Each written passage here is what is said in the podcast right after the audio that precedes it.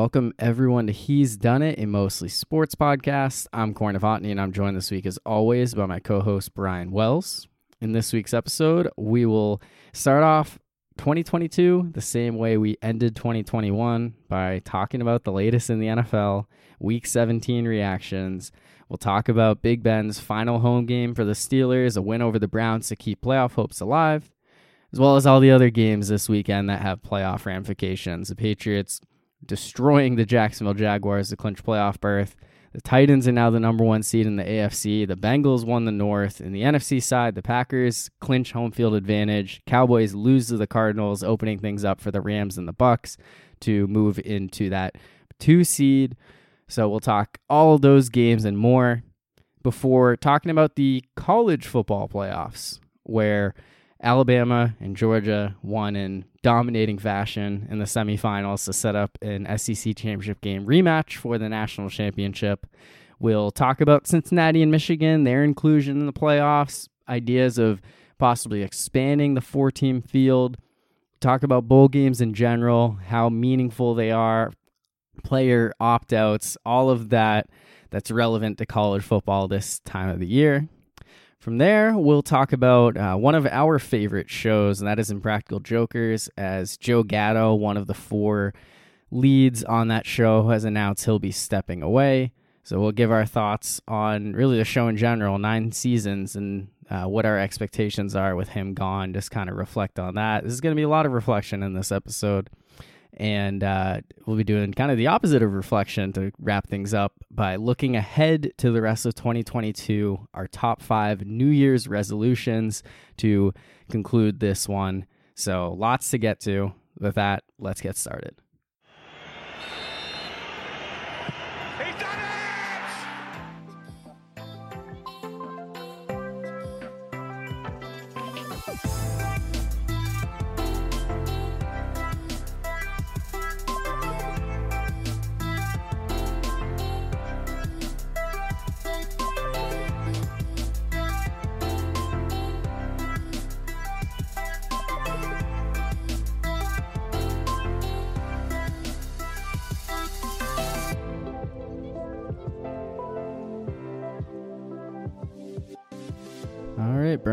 Happy New Year. Happy First- New Year to you as well. First episode of 2022. So we're uh, excited to continue the season as uh, you know, we still got a lot more football to talk about after the uh, start of the new year with 2022, the end of the 2021 season. And I guess we can kind of get into it. You know, this episode we'll be talking a lot about NFL week 8 week 17, looking ahead to the playoffs. We'll talk a little college football playoffs, a lot more. Uh, before we get into any of that, though, I think it would be uh, very appropriate to talk about John Madden, who passed away at age 85 on December 28th.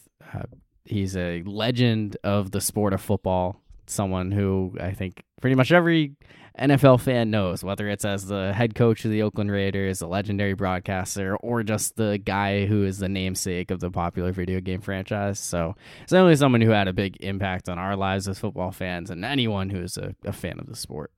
Yeah, he was an icon from start to finish. If you grew up in our grandparents' era, you knew him as the Raiders head coach. If you grew up in our parents' era, you knew him as the broadcaster. And then if you grew up in our our era, you knew him as the broadcaster a little bit, but that was really at the tail end of his broadcasting career. But you knew him from the video game.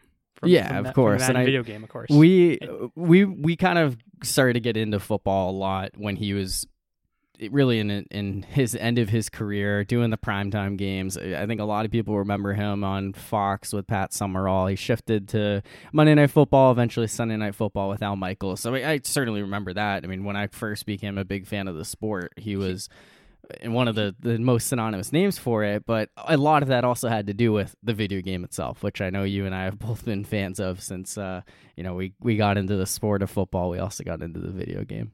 Yeah, and Madden, Madden, the video game might not be as great now, but it was definitely fun to play for sure. Uh, and when we were in our when we were kids, and, and Yeah, it was uh-huh. a big thing then. And yeah, just an icon from from the start of his life to the end of his life, and probably the greatest ambassador of the sport of football. If I had to, if Yeah, I, had I mean, pick, it- only pick one person, I'd probably say it's him. Yeah, I think a lot yeah. of a lot of people would agree with that. Yeah, and just a big personality personality uh, as a broadcaster for sure. And he was he broadcasted as the color guy in in two of the Super Bowls that we were rooting for. So Super Bowl thirty six, he was the color guy in that Super Bowl, and then Super Bowl forty three as well when it was the Steelers versus Cardinals.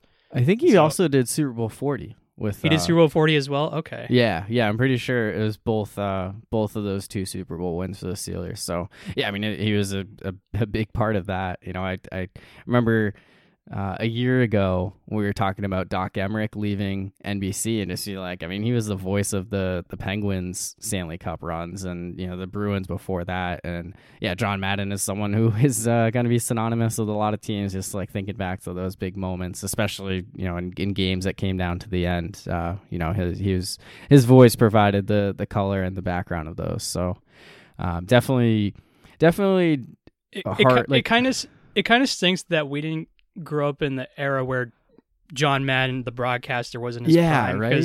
Because we we heard him as a broadcaster, but it was really at the tail end of his uh-huh. career as a broadcaster where he probably was wasn't as great, but I'm but still still yeah. I mean, he a great I, broadcaster. I think Uh, he still just- had plenty of moments, but I think a, a lot of people like definitely think back to those Pat Summerall days on Fox, which we, we did miss those. But I've I've watched plenty of uh, clips, you know, in the yeah. Watching the the, clips, both and- both him and Summerall were great. And- Yeah. and I and I, I feel like yeah, at the tail end it probably wasn't as great for them, but for obvious reasons. And I just I feel like they're the top of top of the they're the top notch broadcasters, right? For Uh, sure, just like, yeah. uh, for football football Uh-huh. wise, I mean. The ones we have now are good, but I don't think they compete with Summerall and Madden in their prime. I mean, we have Al Michaels, who I, I'd probably say is my second favorite after Doc Emrick in terms of our era. And then Collinsworth, I'll admit, like he's he's a good color commentator, but he does annoy me sometimes with some things he does. I think he gets more hate than he deserves, but I mean, I, he's not John Madden. If that's Right. the comparison, he's the guy Eh, who replaced him. And then and then looking at other broadcasts, I think Buck and Aikman are pretty good. I'll admit, yeah, I've been sort of a Joe Buck hater sometimes, but I think he's a better football broadcaster than baseball. And Troy Aikman does a solid job. And then when it comes to Nantz and Romo, I, I think Jim Nantz is terrific with football, college basketball, and golf. And then Tony Romo, I I I, th- I thought he was great his first couple years in the in the booth where he's he's predicting things before they even happen and he and he's like really engaged into the game but now he he gets he's he gets that big contract and it, and he doesn't seem as focused at all now and he doesn't seem like n- nearly as good of a broadcaster as he was when he started and and people already want him out and he's, he's like what four years in and John yeah, Madden was know. a The- broadcaster the, novelty for 20 of Romo has has worn off quickly, and it, it felt Yeah. like he was someone who could kind of go down that path in terms of Yeah. those great color commentators, and it which just almost makes it remarkable how long Madden was able to do it, and, that's where I was going never fell He, out he was a broadcaster for 20 plus years Yeah, uh huh. which is incredible Yeah, I know. I mean, he was across all the networks everywhere he went, you know, working with multiple different play-by-play guys, and it, it never felt like he grew stale. I mean, he was he was the voice of the video game for a long time, and as soon as he changed, it was just constant turnover in the video game itself who was doing it, uh, you know, let alone in real life. So, I, I do think it's uh, it, is it is remarkable just how much of an impact he had, and like how everyone just has really you know, almost everyone has fond memories and great things to say. There were a, a handful of, uh, you know, viral tweets against him that are just so ridiculous. I don't really Oh. even want to give him too much credit, you know, just because they're, you That, know, that how I know which one you're talking about too. Uh, the one where he was, I think he was blaming Madden for like concussions or whatever. Yeah, or well, there like so there were two. There was one blaming Madden for concussions in the sport because of his video game, and there's another that was blaming Madden for uh, just racism and how uh, people treat black athletes like um, you know slave owners. Basically, was what he was trying to say because of the Madden video game. I don't want to take credit for this joke, but it because it was it was someone from Barstool, and he said that, uh, you know, talking ta- uh, talking shit to the guy who com- uh, said Madden's to blame for the concussions. someone at Barstool said that compare saying Madden is to blame for concussions is like blaming Hugh Hefner for herpes, which was Yeah. a great analogy. Uh, yeah, I mean, they're just ridiculous stuff. And like, I, the fact that people are putting this stuff out there just about anyone, whether it's Madden or someone else, less than 24 hours after they die, and that's something you constantly see. Like some big name, someone's like, "Oh, I'm gonna you know, come out with this hot take about them right away," and yeah, it's al- almost it's already always they're they're ratioed into oblivion. Yeah, it's already bad enough to do it after, like you said, 24 hours after someone dies. But for John Madden, a Yeah, guy that probably no one hates, Just universe, and then just like total stretches, just trying to find ways to to criticize, uh, you know, the the Madden video game, like thinking that these things wouldn't exist if Madden didn't exist. So absolutely absurd. Yeah, just just ridiculous stuff. Um, and someone who who doesn't deserve any of that because of you know all of his accomplishments for the sport of football. And I, it was. I didn't realize that he was like on his deathbed. Uh, you know, I knew about the All Madden documentary coming out on Christmas Day, so it was, it was it was great that he was able to you know watch that, you know, have that one final Christmas before passing. So um, certainly nice that he was able to you know hear some of those words spoken about him and stuff from you know plenty of people throughout the sports history that you know he touched their lives. So Yeah, I, I knew about the documentary as well, but I also didn't know that he was on his deathbed as well. Mm-hmm. Yep. So, uh, definitely unfortunate news, and uh, I think that you know this this episode is is gonna have uh, a few instances, kind of you know looking back on on people, um, you know, both within the sport of football and outside of it. You know, we'll get to some of that stuff later, but for now, I guess that is kind of a transition into um, a a player that I I've uh, grown grown to you know really really appreciate over the last 18 years and that's Ben Roethlisberger the quarterback of the Pittsburgh Steelers who by all accounts played his last home game at Heinz Field on Monday night a 26 to 14 victory over the Cleveland Browns. Was not pretty uh, certainly not Ben's best game but uh, if that is the way for him to go out it was really cool uh, for him to not just go out with like the reception that he got from the fans, but to go out beating a rival in the Cleveland Browns, who he has owned for his entire career, uh, you know, in the way that he did. So I don't want to spend too much time eulogizing his career right now for two reasons. One, it's not over yet. I mean, Steelers play a game against the Ravens. He could still go to the playoffs, and uh, yeah, technically, technically he hasn't retired eliminated yet, yet, which is kind of crazy. Yeah, and I do want to spend time talking about actual football on the field, so we can save that for later. Um, and th- this is a game to me, which, like, you know, I don't know if the Steelers are gonna really have any kind of significant chance of making the playoffs. They need the Jaguars to win a game, which feels impossible, even if the Colts haven't won in Jacksonville since 2014. But in terms of the season itself, um, you know, if if this is the end, if this is kind of like the the last thing. I, I'm happy I at least got some kind of fun ending to the Steelers season. Um, Yeah, you know, he had yeah one. he had his moment of yeah, which of is awesome. sort of saying waving goodbye to Steelers fans. So yeah, yeah, was- and that's a- that's not something that fans get a ton. Like the when it, when it comes to athletes, most athletes can't dictate how they go out, uh, which is it's always special when someone can go out on their own terms. And in terms of fans, you don't often get those goodbyes where it's I- I like someone's think- just I gonna think- retire. So yeah. Drew Brees last year, he had that cool moment where he broke the passing yard record, but in terms of retiring, last year there were no fans in the Superdome when they lost that playoff game. And Yeah, so, so he, he didn't, he didn't really have he mhm. he had his moment he had one moment but he didn't really have that you know you didn't have the, off- the goodbye. sail off into the sunset kind of moment uh like Bi- like Big Ben did.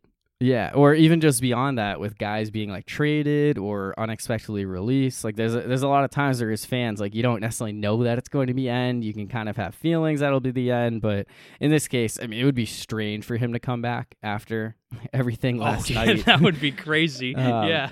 yeah, I just I can't imagine him coming back. At the very least, coming back with the Steelers. I can't imagine him playing with another team. I mean, he's if if this is it and he he doesn't go anywhere else, he'll have retired as the the longest tenured quarterback for just a single franchise at 18 seasons. Uh, Dan Marino and John Elway, I think, are the two that came the closest. Tom Brady did have that, but of course he left New England to go to Tampa, so um, no longer counts in that category. But uh, yeah, definitely, definitely like a, a great ending for him uh, because not just beating the Browns, a team that, you know, he's beaten so many times, but to just it feels like it, it was just a, a great reminder of the past 20 years with Steelers Browns to have Ben go out, win this game, only throwing 123 yards despite 46 passes, but to just have the other side, a team that came into the season with Super Bowl expectations, people believing they finally found their franchise quarterback, and have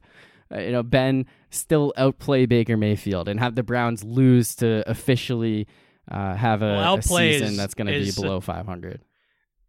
Outplay is not saying much since uh, Baker was like one for ten with twenty yards. Oh, I know, half. and that He- yeah, exactly. it's like yeah, the, the, the more that Baker were- was outplayed by Big Ben. if yeah, the. Browns were probably the most disappointing team this year for sure. And I know this is kind of a side topic, but yeah, I'd, if if I'm the Browns, I'm probably looking for maybe possibly looking into a different options at quarterback next year, or at least have a competition. Uh, but yeah, it was definitely a cool moment for for Big Ben. I agree. Uh, I think I think he's a f- I think he's a Hall of Famer, and I I, I respect his abilities on the field. But I will say, I, I me personally, I'll admit I I won't have as glowing as an opinion as you. Uh, where I mean, even though I respect his fair. on the field performance, and I do believe he's a Hall of Famer, I'll admit I wasn't a huge fan of Big Ben the person really, and I feel like the last several years haven't been as great, or he seems like a little unmotivated, and I feel like the Steelers haven't really been exactly in the winner's circle of late. I mean, the last five years, I don't think they they haven't won a playoff game in five years, and No, no. I mean, it, it's it's been disappointing. Like feeling like eh, because he's yes, like the past I- I- couple seasons have. I think been he's been- I don't want to say his career is underwhelming, but I think the last five years have definitely been underwhelming for a Big yeah, Ben. and which I mean, you can say in the past decade because you know if going three Super Bowl appearances in the first what seven or eight seasons, and then from there just three playoff wins. Um, it's it's certainly not what was expected. I think there you know plenty of Steelers fans who feel like there could have been more in terms of those playoff wins, those Super Bowl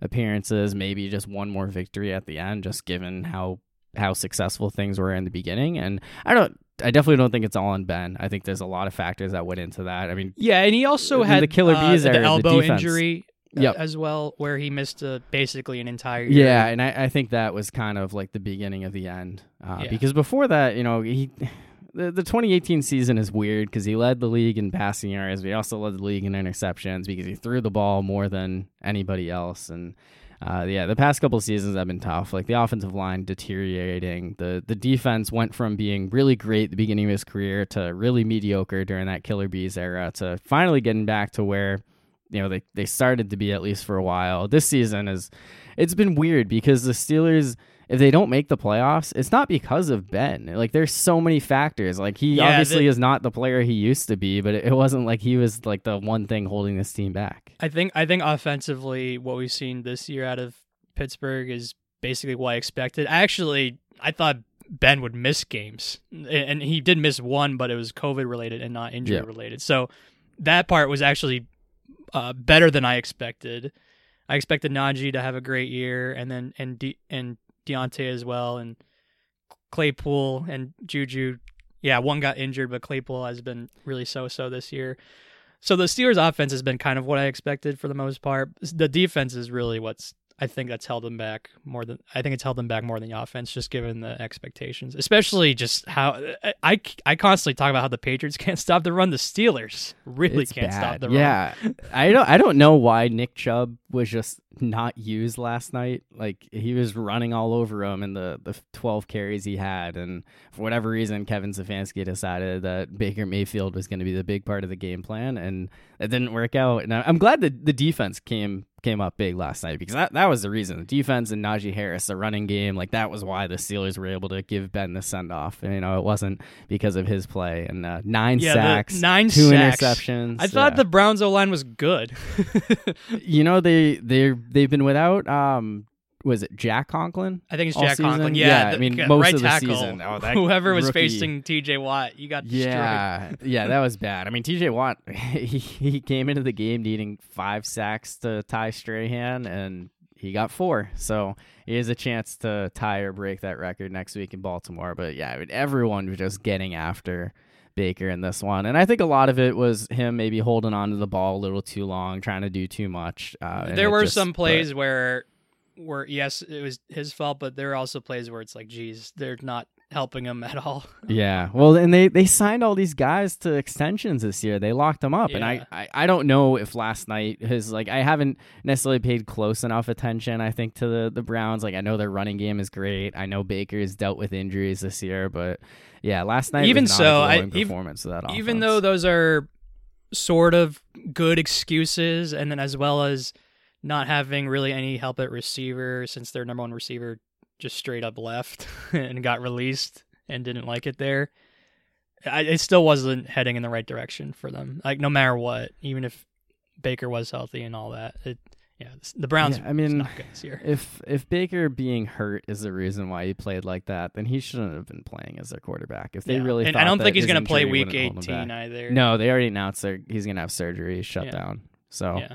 yeah, I mean the Browns they're going to head in the offseason with a lot more questions than answers. Uh, Yeah. In 2020, they the expectations were lower and they had the talent and they ended up making the playoffs. So I wouldn't be surprised if that happens with them, but I I have no idea if it's going to be Baker. I don't like you said maybe they'll bring in someone just to to challenge him, maybe kind of like a Ryan Tannehill, Marcus Mariota situation in Tennessee a couple years ago. So uh, certainly opportunities for Cleveland. Certainly be some for Pittsburgh, but I'll I'll hold off. Uh, you know, wait till the season's over before getting too much uh, speculation on that. And for now, just kind of hope for the the miracle playoff berth. You know, we'll see what happens in Week 18, and I guess we'll kind of transition to there some of the other games in Week 17 that had even greater impacts on uh, what we're gonna see in the playoffs. And we can start off by talking about the Patriots clinching a playoff berth. 50 to 10 win over the Jacksonville Jaguars. Uh, you kind of call it Yeah, a Mac Jones revenge game in some sense, given he grew up a fan of them. Yeah, that was a close one. Only Yeah. a, only a forty point deficit for the I, I mean, it was a game that had blowout written on the wall for Oh, a yeah. long time. I think, especially when Urban Meyer was still the coach. But yeah, 50 to 10, just uh, really dominant win for the Patriots. Ultimately, probably not going to end up winning the division. They need the Bills to lose to the Jets, but uh, you know, it, it certainly, I'm sure, feels great to make it to the playoffs after missing out last season. Yeah, yeah, definitely. I think definitely heading in the right direction. In terms of this game, yeah, there's really not much to talk about for this game versus the Jags. It's it, it reminds me a lot of the game in week 7 versus the Jets where they're coming off a, a bad loss and they need to get back on the right track and it's a confidence boosting game even if it's a, even if it's against a brutal opponent in, in Jacksonville. Uh it it, it it helps. It could help them, uh, even though it's not really a great opponent. It could it, it could boost the Patriots players' uh, confidence, just given how the week before turned out with versus Buffalo at home, losing losing to them and giving up thirty plus points to Josh Allen and the Bills. Yeah, and well, when the Patriots beat the Jets in that game, you know, we were like, well, all right, you know, this is a Yeah, great that- win. Like, it's- exactly. it's, impressive, but okay, what are want- you going to make of this? And I wanna up winning, what, seven in a row after that? So Yeah, so maybe there could be another stretch just like that for next week and heading into the postseason. Not se- not seven games exactly in a row, but Mhm. maybe another winning stretch possibly. Yeah, we'll see. I mean, week one started with the loss to the Dolphins. We've talked about you know the Patriots' troubles going down to Miami. It's one of those games where if the Patriots lose, yes, they're still in the playoffs. You know, in terms of their matchup and who they play in the wild card round, that's you know, I guess it, it's it, it's unclear. Depends on some of the other action on the field, but you know, you would certainly want that win, kind of have the momentum instead of going in the playoffs with uh, Yeah. four losses. What I will say though is that even though it's great that they won, I still can't help but look back on past losses and think, man, if they won this game or that game, they could be in the driver's seat for the one seed, which obviously gives them a much better chance uh, in the postseason and possibly a path to the Super Bowl. Which I which which is crazy to say given how I didn't. I know I I felt like they could improve this year, but I didn't think it, one seed was actually possible. But it was at the at the time I would say what a couple weeks ago. Yeah, When- they week were the one 14, week 15, week 16 after yeah, that and- win against the Bills. Right. And and so they they were in the driver's seat possibly for a 1 seed, but now because of those losses, now they're looking at a a wild wild card game on on the road, whether it's versus Buffalo, Cincy, or whomever. So Yeah, even though then- even though it's great that they're back in the playoffs, I do I can't help but look back on those past losses, thinking, man, they they had it, they had that one seed. yeah, I mean they technically can still get the one seed, but I think the odds of that are probably even lower. Very, than the very, Steelers very making the playoffs. yeah. They need a lot of teams to lose. Right now, the one seed is the Tennessee Titans, a team that not many people expected to be in this position. Their win over the Houston Texans away from clinching that top seed. They just beat the Dolphins this week. And I guess, you know, before talking too much about the Titans, Miami, we kind of said it like, yeah, they they were riding hot. They won 7 in a row, but you know, they were winning games against a poor poor competition, Oh, bad quarterbacks and The- Their seven game win streak, it was seven, right? it was seven 7. Yeah. Yeah, their win streak, yeah, it was great. But then you look at the opponents, oh my god, they beat the Uh-huh. worst, worst of the worst teams outside of the Ravens on Thursday night. That's probably their only impressive win.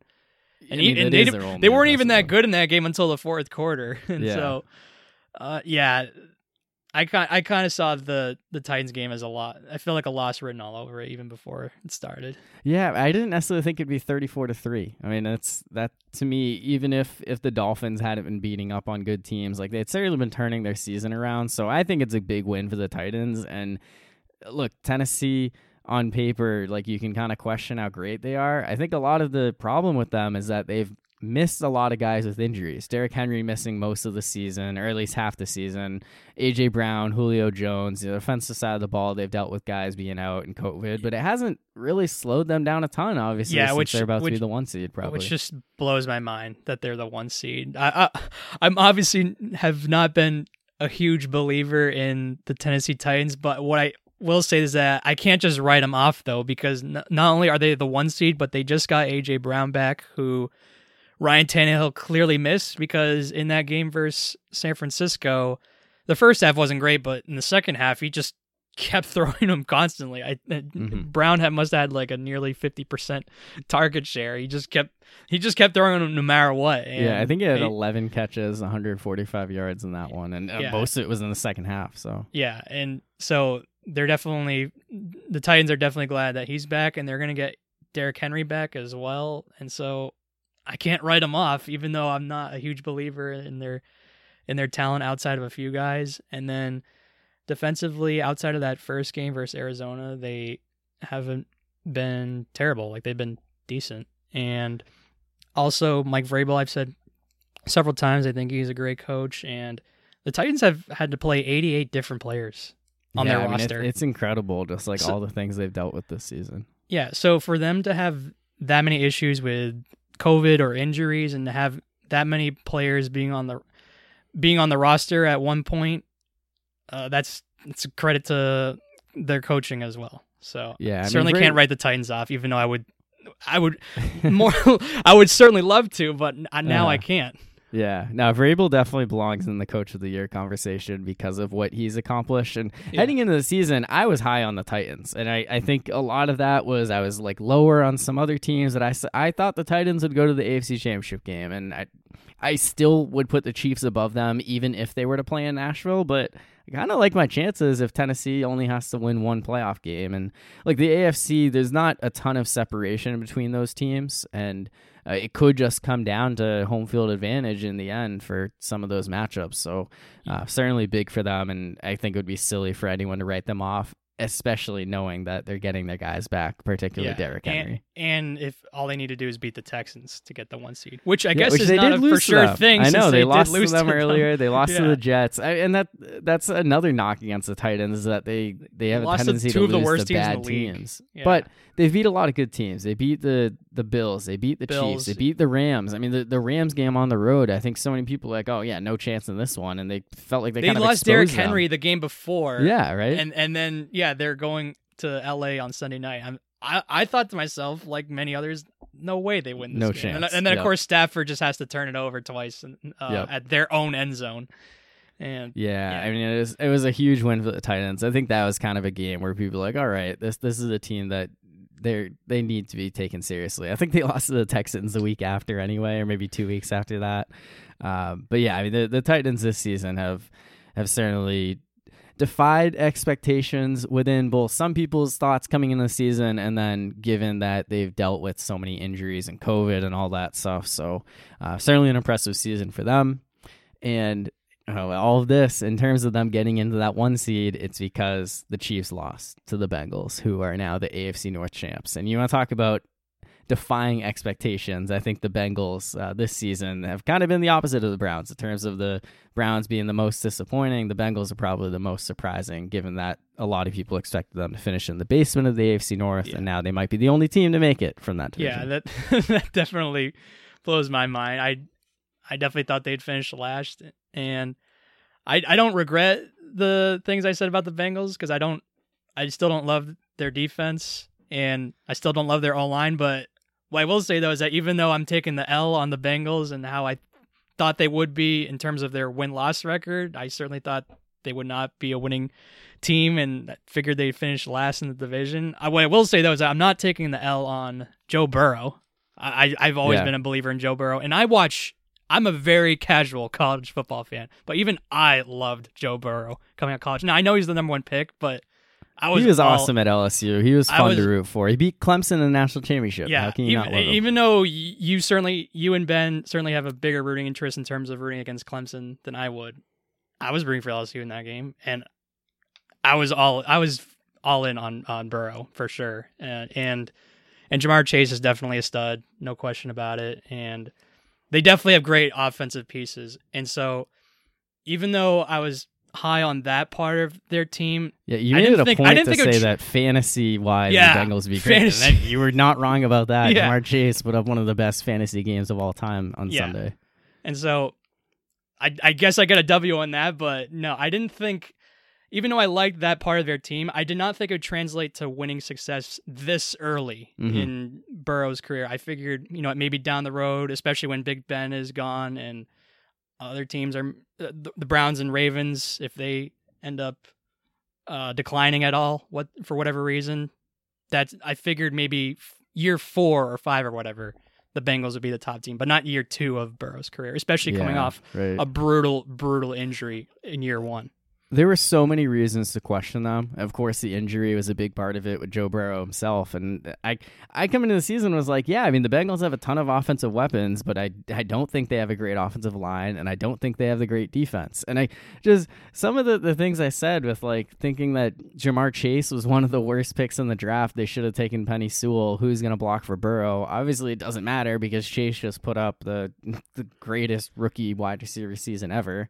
And defensively, I I ripped on them letting uh, Shaq Lawson go and signing Trey Hendrickson, and Hendrickson comes in and he's even better uh, without Cam Jordan, and uh, he's a Pro Bowler for them. So uh, he's certainly been a big piece of that. Mike Hilton, really tough having Mike him Hilton lead as the. Steelers. I was just like, all right, he's going to Cincinnati to get paid. No, he goes to Cincinnati and has a lot of success there. So the the Bengals are uh, they're a scary team. Like they're the team that I think a lot of people wanted to think the Browns were in terms of Yeah, like it- how good they're going to be moving forward. Yeah, and another thing about the Bengals is that coming into the postseason, I would take them seriously than more seriously than past years because in past years they have Marvin Lewis as their head coach and Andy Dalton as their quarterback, and I figured you know what they're going to lose in the first round, and that's basically what they did every single time they made the postseason. But with with Burrow leading their offense, I I'd take the Bengals a lot more seriously So in the playoffs than than past seasons. yeah, I still don't totally believe in Zac Taylor.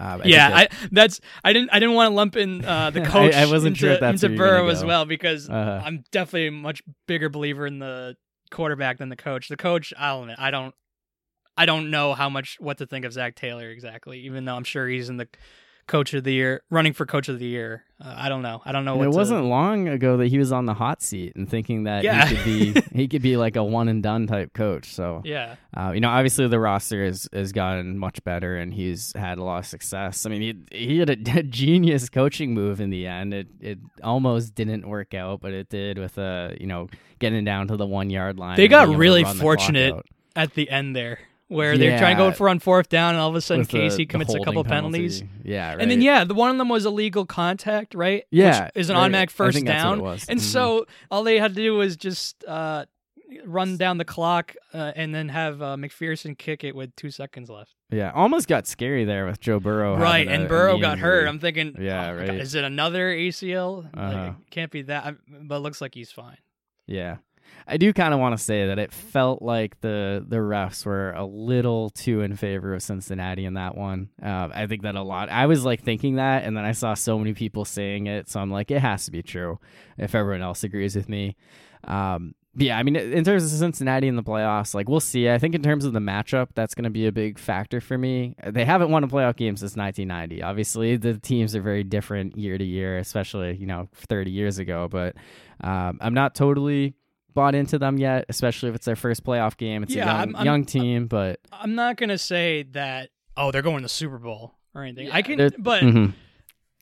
honestly, an- any I know this is kind of off topic, but I feel like any of the teams that are in the postseason in the AFC, I feel like the AFC this year is more wide open than ever. oh, I agree. So, I've so I can see the year, Bengals. that- I can see them making a Super Bowl run, Super Bowl run, but I can also see them getting eliminated in the first round, uh, depending on who they play. It can. Ha- I can see it.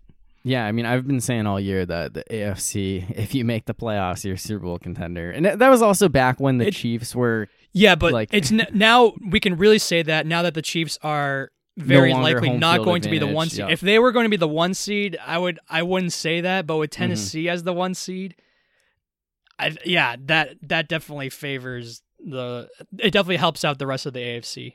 Yeah, and it, for the Chiefs is is definitely a tough loss for that reason. Uh, you know, having to win three playoff games versus two. They lost at Tennessee twenty seven to three earlier this year, and I think there's also questions like, okay, their defense has been so great against some mediocre competition, and and now they go out and face a high powered Bengals offense, and they look like they did earlier in the year. Yeah, that surprises me.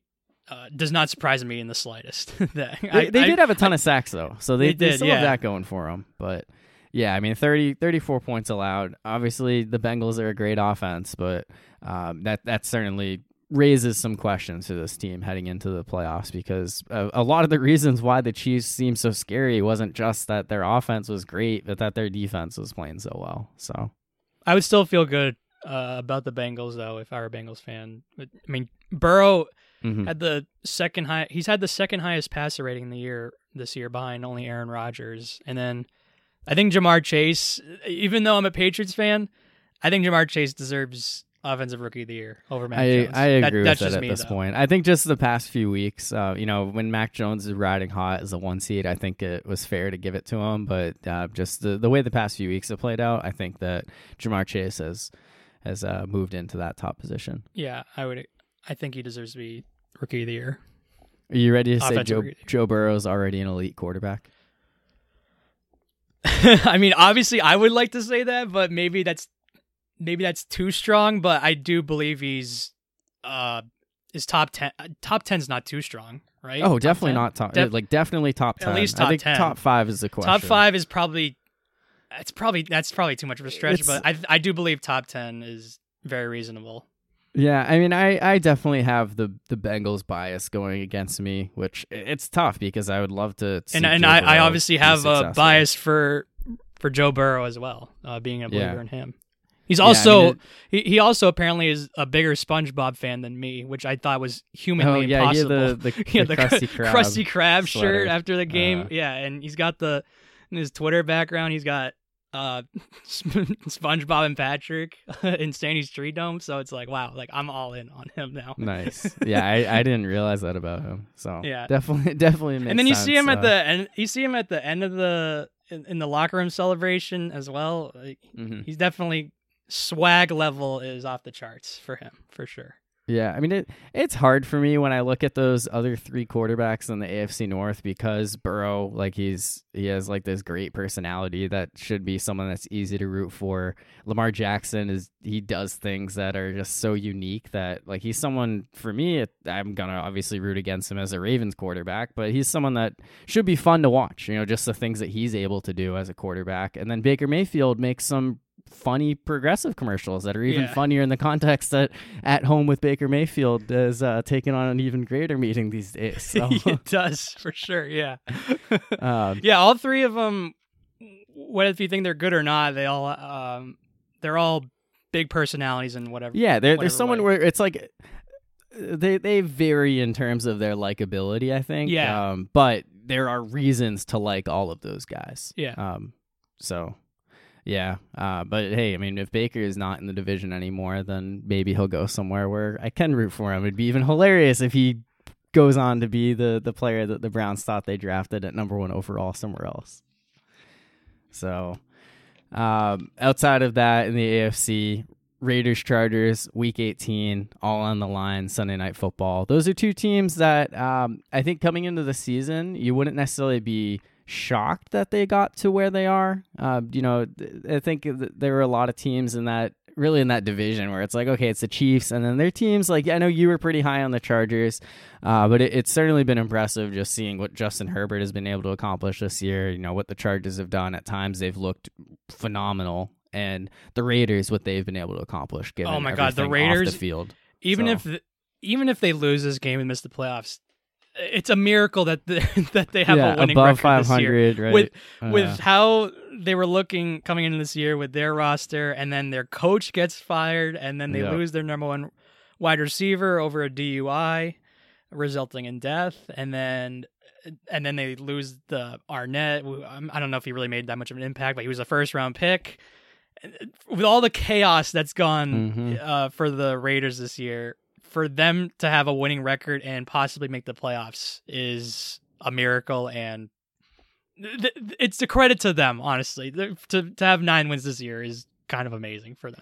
Yeah, Rich Bisaccia has done a, a great job as their interim coach. I I was ready to write them off, and they've pulled out some big wins. Their win over I- the Colts on Sunday is, is huge. So I, I wrote them off before week one, so yeah, I, I, I was definitely the most like. I mean, I, I think the Raiders have stuff going for them. Like, because the the problem the past few seasons with Jon Gruden was they'd start off hot, they'd look like a playoff team, and then they crash and burn down the stretch. And this year that hasn't happened. Uh, they've you know they've stayed alive obviously, and now all they do is win a home game against a division rival, and they're in the postseason. So They also have, they also haven't had Darren Waller for several games. No, he's their been out a best player on, on the team. uh, I know it. It is remarkable. Now you're at the point where there have been so many questions about Derek Carr. He's still a name that's seemingly on the market, but if he takes them to the playoffs, I think it'll be tough for the Raiders to to move on from him too.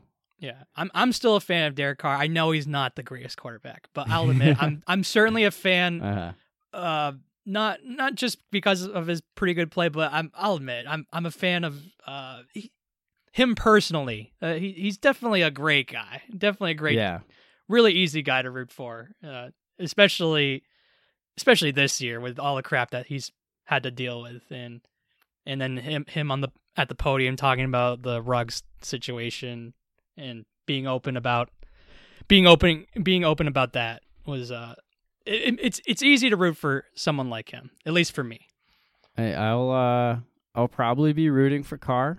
Um, I'm gonna be rooting for either him or Herbert in that game. One of them to win because. If that game is in a tie, then the Steelers don't go to the playoffs. So that's that's my priority in that one. It's just one of those guys needs to win. it's wild that if the Colts lose and Uh-huh. the Raiders and Chargers tie both of them yeah, they the both make the playoffs. playoffs. Yeah, I know. There's If- people saying, you- "Oh, they could just kneel down the whole game," which there's no way that that could ever happen. it, but- it would be so funny if if it really did come down to that where if the Colts really did lose to the Jags for whatever reason and it's a close game heading into the fourth quarter or maybe overtime if that actually did Mhm. happen I know if it goes to Does that- overtime. does that and the cross their the mind at all? Are Like, like all they need is someone to win, and this game goes to overtime, and I'm just like, it's Sunday night. Ah, that that would be horrible if that's the one thing that stops the Steelers from getting in. If if the Jaguars beat the Colts, the Steelers beat the Ravens, and then this game ends in a tie. Ah man, I know it's like the the lose- opposite of three years ago when I needed the Colts and the Titans to tie on Sunday Night Football. Uh, Right, for the Steelers right. get in. Now it's a tie and they get out. But they're division rivals. The whole point of having Week 18 be all division games is for everyone to try and care in the end. So I can't imagine when it comes down to it that both these coaches are going to have a handshake agreement and be Right. like, "Yeah, we'll, we'll both go to the playoffs." Like I'm I- sure I- that the, they'll want the other one to get eliminated. I love that the NFL does that, and then not only that, but move a game to Sunday night that really has big playoff implications, like the Chargers Raiders game, where they're both nine and seven, and they both will likely be fighting for the the seven seed. Yeah, there is a scenario. Um, well, actually, I don't know if it's just a tie scenario. I thought there there might be a scenario where if the Raiders lose, they can still get in. Um, If that's true, then I, I- then I didn't know that. If that is well, so true. I think it's because they own the tiebreaker of both Mhm. the Colts and the Ravens. So if the Ravens win and the Colts lose, then I think the Raiders will get in. Um, although that I don't know, maybe I'm I'm off on that because then the Chargers would probably get in over them. I, I I'm pretty sure that is a scenario where it's like it's not necessarily losing you're eliminated for the Raiders. It is losing you're eliminated for the Chargers at least though. okay. so. I I figured Yeah, it was not exactly- for I mean, we'll both see. teams. We'll see how it plays out. It's not exactly a winner go home situation, but it, it very likely will end up being that way. So, all right, let's kind of shift to the NFC now. And the the Sunday night game, the Packers beat the Minnesota Vikings. They're the number one seed in the NFC.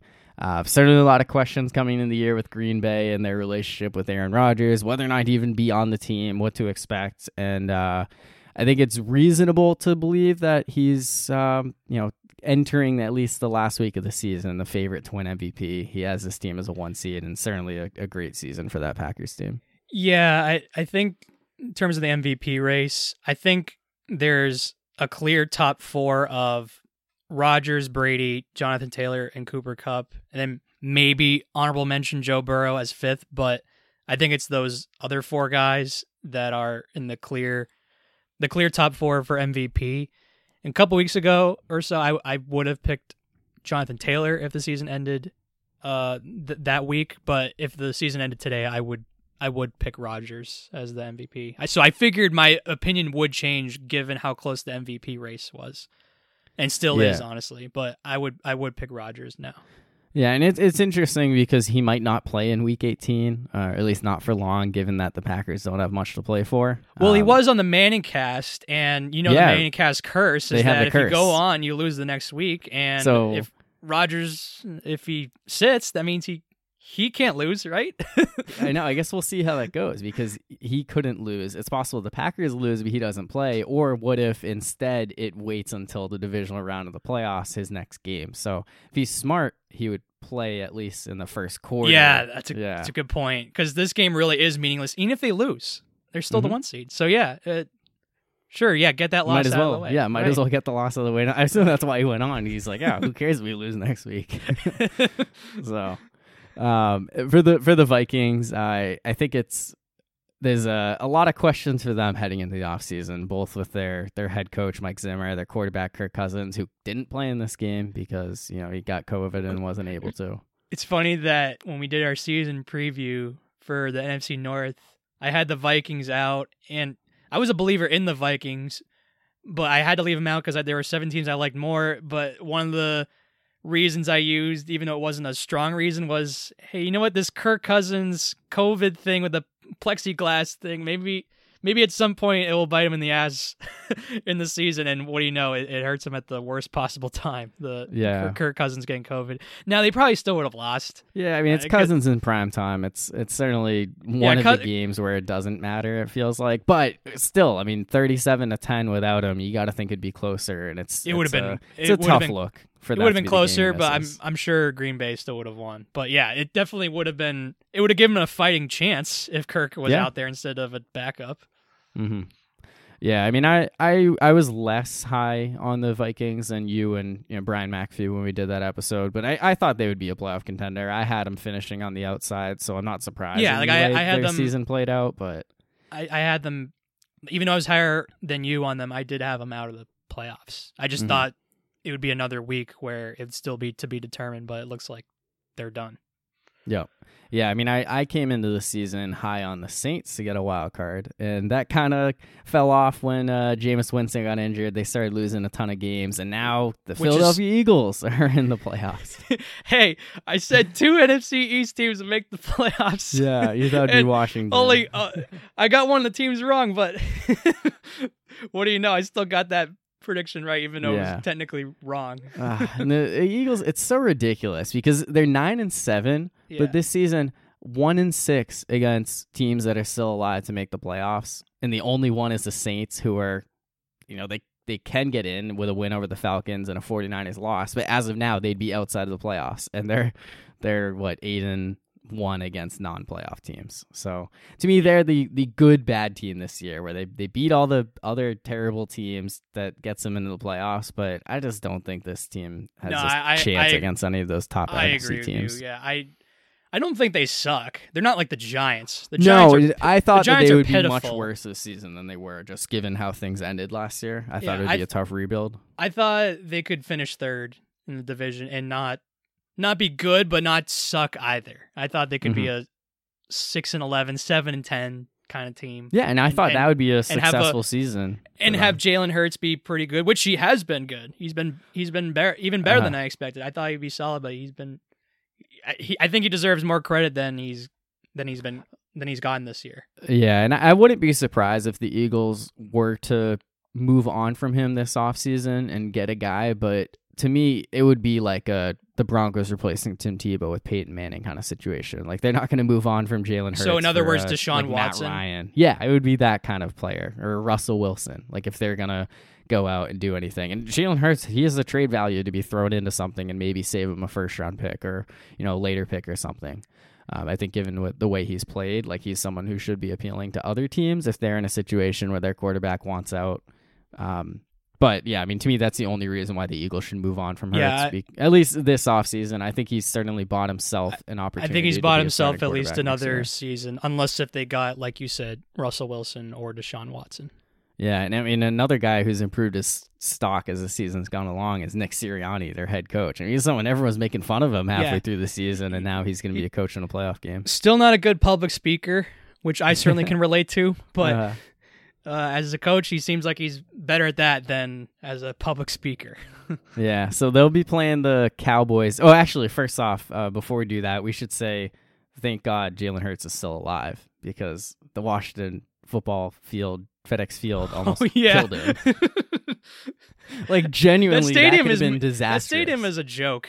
Yeah. FedEx Field, uh, that that that thing is made of what uh, toothpicks that fenced there, basically. It's uh, yeah, Dan Snyder like did a did a great job with that stadium, uh, and I I don't know if this is another situation where it's just like a coincidence they've had stuff planned, but they announced today that they're going to be changing their uh, name and logo, and part of me wonders if that's like a PR distraction from their stadium being a like a hazard to human life. It, yeah, it, it, that's a good theory.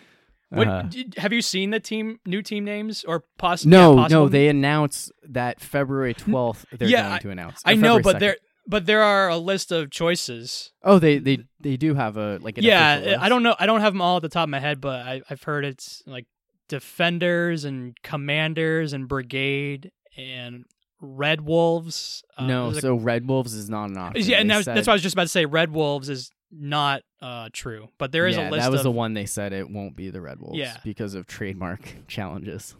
I do love the. This one was just a joke, but I do love the Washington breadsticks.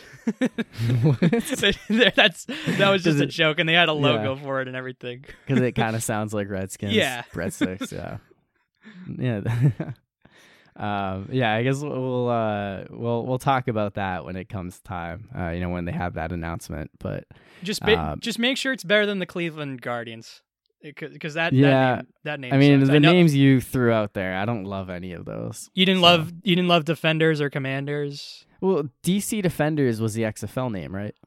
That's my Oh. my thing against. Oh, that, true. just stealing it from them, but uh, yeah, I mean, I I like the idea of it being red. I liked Red Wolves. I thought that was a cool name. So um, I don't know. That sounds more fun to be named after an animal. Anyway, though, what I was going to say is the Eagles are playing the Cowboys on Saturday night, one of the two games that got moved up. And the Cowboys entered week 17 in the driver's seat for the two seed, and now they're staring at the four seed, which would, in all likelihood, be a rematch with the Arizona Cardinals team that they lost to this week.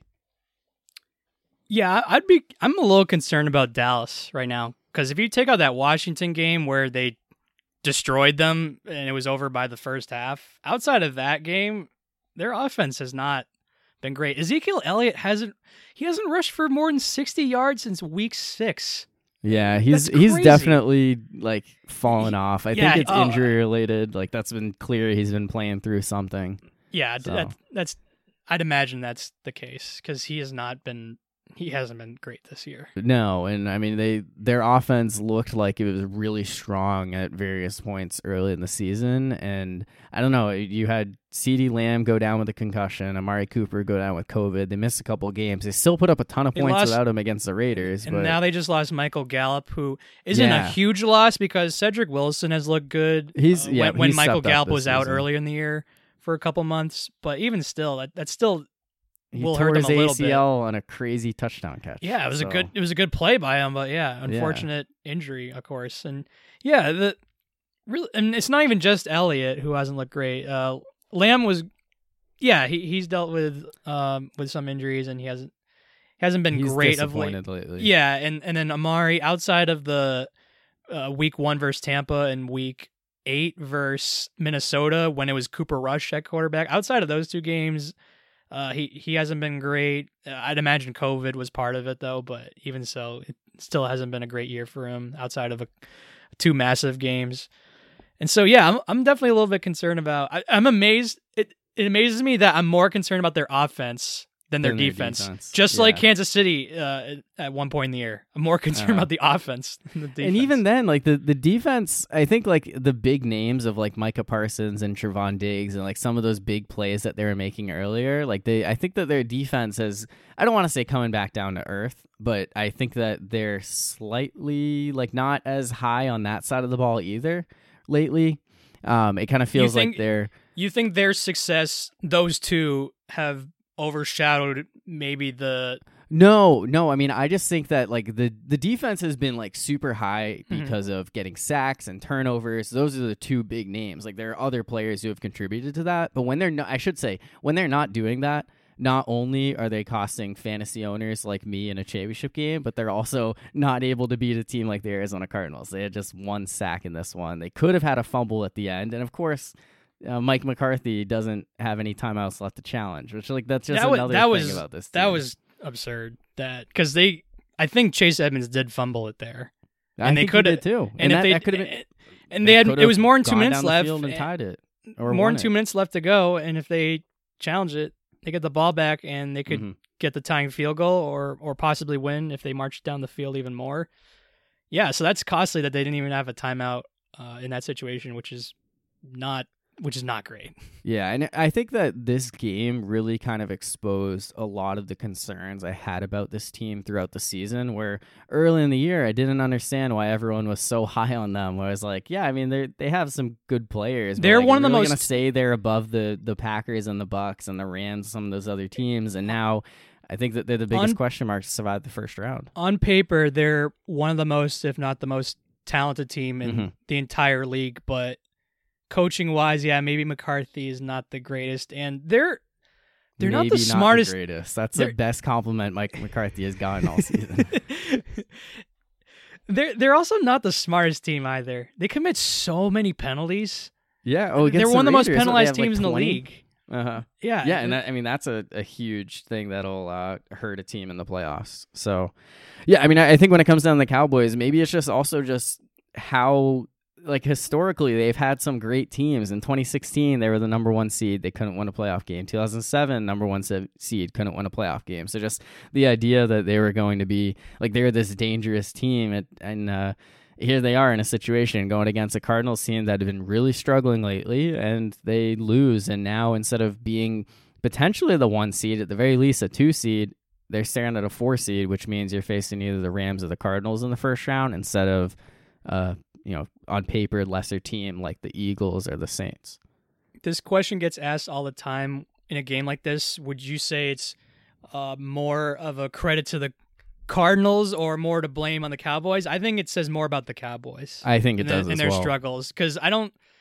I'll admit, yeah, we were both of us were not super high on the Cardinals, and they certainly have been better than we expected. But yeah, and Even I, before this I'm game, still kicking myself on that one still- because I- yeah. Well, coming into the season, I was higher on the Cardinals, and I Mhm. convinced myself to be down on them. And uh, I I could have looked great at least in the beginning, but again, yeah, the Cardinals have been reeling lately, and that was their problem last year, falling off down the stretch, and it seemed like they were riding a you know a one way ticket to losing in the wild card round. And with this win, they put themselves in much better position, but mostly because they're facing the Cowboys. Right. Exactly. I think the Cowboys, yeah, they scored 22 points, but that most of that was all in the fourth quarter. Yeah, I mean, needing to come back late because they they got off such a slow start offensively. And Kyler Murray owns that. Yeah, he he did kill it in 2020 when the Cowboys defense was pitiful. Yeah, well, even going back to his days in college and high school, he just never too, lost yeah. in that stadium. So um, that's another thing going against the Cowboys is if uh, they have to face Kyler Murray again. So, um, yeah, for me, uh, definitely not feeling great about the Cowboys going into this one. That being said, you know those other two teams that passed them, the Rams and the ba- or the Bucs, they both got big wins, games that they should have won, but probably definitely closer than they should have been. So let's start off with the Rams. I think there's more to talk about the Bucs one. Um, you know, coming in the season, you had your questions with Matthew Stafford, where you believed that he could put up a ton of video game like numbers, like he had at times with Detroit, but when it came down to it in those big moments, you couldn't trust him. Well, going against a depleted Ravens secondary, he throws three picks, looks horrible, ends up showing up late and he pulls out this win, but it's not a kind of game that you would win against a, a healthy, good football team in the playoffs. So I'm officially concerned about the Rams' chances after Yeah, I- them being my Super Bowl pick. Yeah, I I would be as well. I I'm not as concerned about the Rams as the Cowboys. I'm I'm definitely more concerned about Dallas. It, but it's not by much, just especially just watching Stafford in this last game. He was not great. And, and like you said, even though the Ravens are a decent team and probably could have been a playoff team if it weren't for some bad decisions on, on two point conversions, it's still a depleted secondary, really depleted secondary that they're facing. I don't care if it's on the road and cross country and all that. It's it's still when you compare the offense, their offense versus that defense, the Rams should have honestly won by a lot more, and they were lucky to even win that game the way that played out at the until the very end when they got the lead uh, after the Odell touchdown. And so, yeah, I mean they got the win, but yeah, I'll admit I'm also concerned about the Rams as well uh, heading into the postseason, if especially if Stafford is going to turn the ball over like he did in this past game. Yeah, Odell was great in this one. Like he's he's shown that the the Rams definitely needed him, which the the Robert Woods injury I think has helped out a lot in that area. But uh, yeah, I mean outside of that though, like there there's a lot of concerns with the Rams. Um, you know they have a chance to kind of get things back on track with a win over the Niners in Week 18, which could potentially eliminate them, and that's to me a scary team. I don't think that the Rams would want to play them back to back weeks in the playoffs, but I don't know if I can really trust this team to. You talk about going to Lambeau, like Baltimore is uh, nowhere near Lambeau in January, and uh, I think that that to me is a that would be the I game that would uh, really concern me because they showed that when they went to Lambeau, it really wasn't uh, that much of a game. The looked like the Packers won pretty convincingly, and Mhm. and Stafford, even though he has plenty of experience at Green Bay, being used to used to playing in that division with Detroit, hasn't really had much success though. Whether if he's been with Detroit or LA this year, and so yeah, I- I'm I would definitely be concerned uh, about the Rams. Now I think the Rams can still. I still think they could have a good shot at making the NFC Championship game, but it looks like Green Bay has the least amount of holes or concerns heading into the postseason when you look Yep. at the other rest of the NFC and how and what and how they're performing right now, especially the Rams and Cowboys and Bucs. yeah, well, the the Rams are the they're the number two seed if they win, and I think that their best chance of going to the Super Bowl would be if uh, the Packers get bounced in the divisional round and they can host an NFC Championship game. But even then, like there's, it's hard to to trust Matthew Stafford and and this team to win three games and get to that Super Bowl. So, I guess yeah, let's talk about the Bucs who down twenty four to ten against the Jets, and they came back and won twenty eight to twenty four And uh, that, that was barely a part of the story in this one. I mean, might as well get it out of the way. Antonio Brown quitting in the middle of the third quarter, just running, you know, taking off his jersey, taking off everything, and just saying goodbye and uh, leaving. And you know, that's that has stolen the show of everything else that happened after it. Oh, there were so many good memes, and uh, I, I'm I'm going to read off some of my favorite ones. So this one's not even a joke; it's just kind of a true statement. Antonio Brown just doing what millions of people in office and service jobs across America have dreamed about doing for years. yeah. Uh, Here's another good one. 2022 is going to be my year. Two days in, and it shows a picture of Antonio Brown Yeah. leaving and holding up the peace sign. Uh, let me find another one. Oh, here's another good one. So remember the picture where it shows all the Bucs and Jets players in the background, and then Antonio Brown is just jumping up in the air. Under the there's a caption under the Bucs and Jets players shows all the people walking onto the field. It shows growing up and being a functional member of society. All those people. And then Antonio Brown, it shows a caption that says me. that one's perfect too. This Uh. one might be my favorite one though. Jordan Belfort. I'm not leaving. Antonio Brown, I'm leaving. that one's probably my favorite one. Yeah, so I'll, Nice. I love the memes, and Antonio Brown deserves no sympathy. At least I don't think he does. And people are saying, "Well, you know, what? uh, I feel bad for Antonio Brown. I hope he gets the help. Uh, I hope he gets the help that he deserves. He's gotten help all these years. He's gotten Tom Brady. If he can't, if he can't succeed with, if he can't get help with Tom Brady as his quarterback, who has done everything in his power to bring him on to uh, the Patriots roster and Bucs roster. He brought him into his home. oh yeah, he, Brady went out of his way to make sure that Antonio Brown got chance after chance, despite proving that he didn't deserve chances to play in the Yeah, NFL. I, I've I've said plenty of times in the past, uh, especially when we've talked about Josh Gordon. I believe in second chances. I don't believe in twentieth or thirtieth chances. I don't believe in Yeah. that.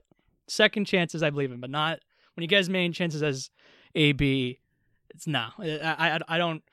He's some people are just they're just bad people, and he's one of those people. Yeah. He's oh, he, a he bad a, person. He's a bad person. Yes, and I look. Obviously, I don't like Antonio Brown because of everything that happened with his exit from the Steelers.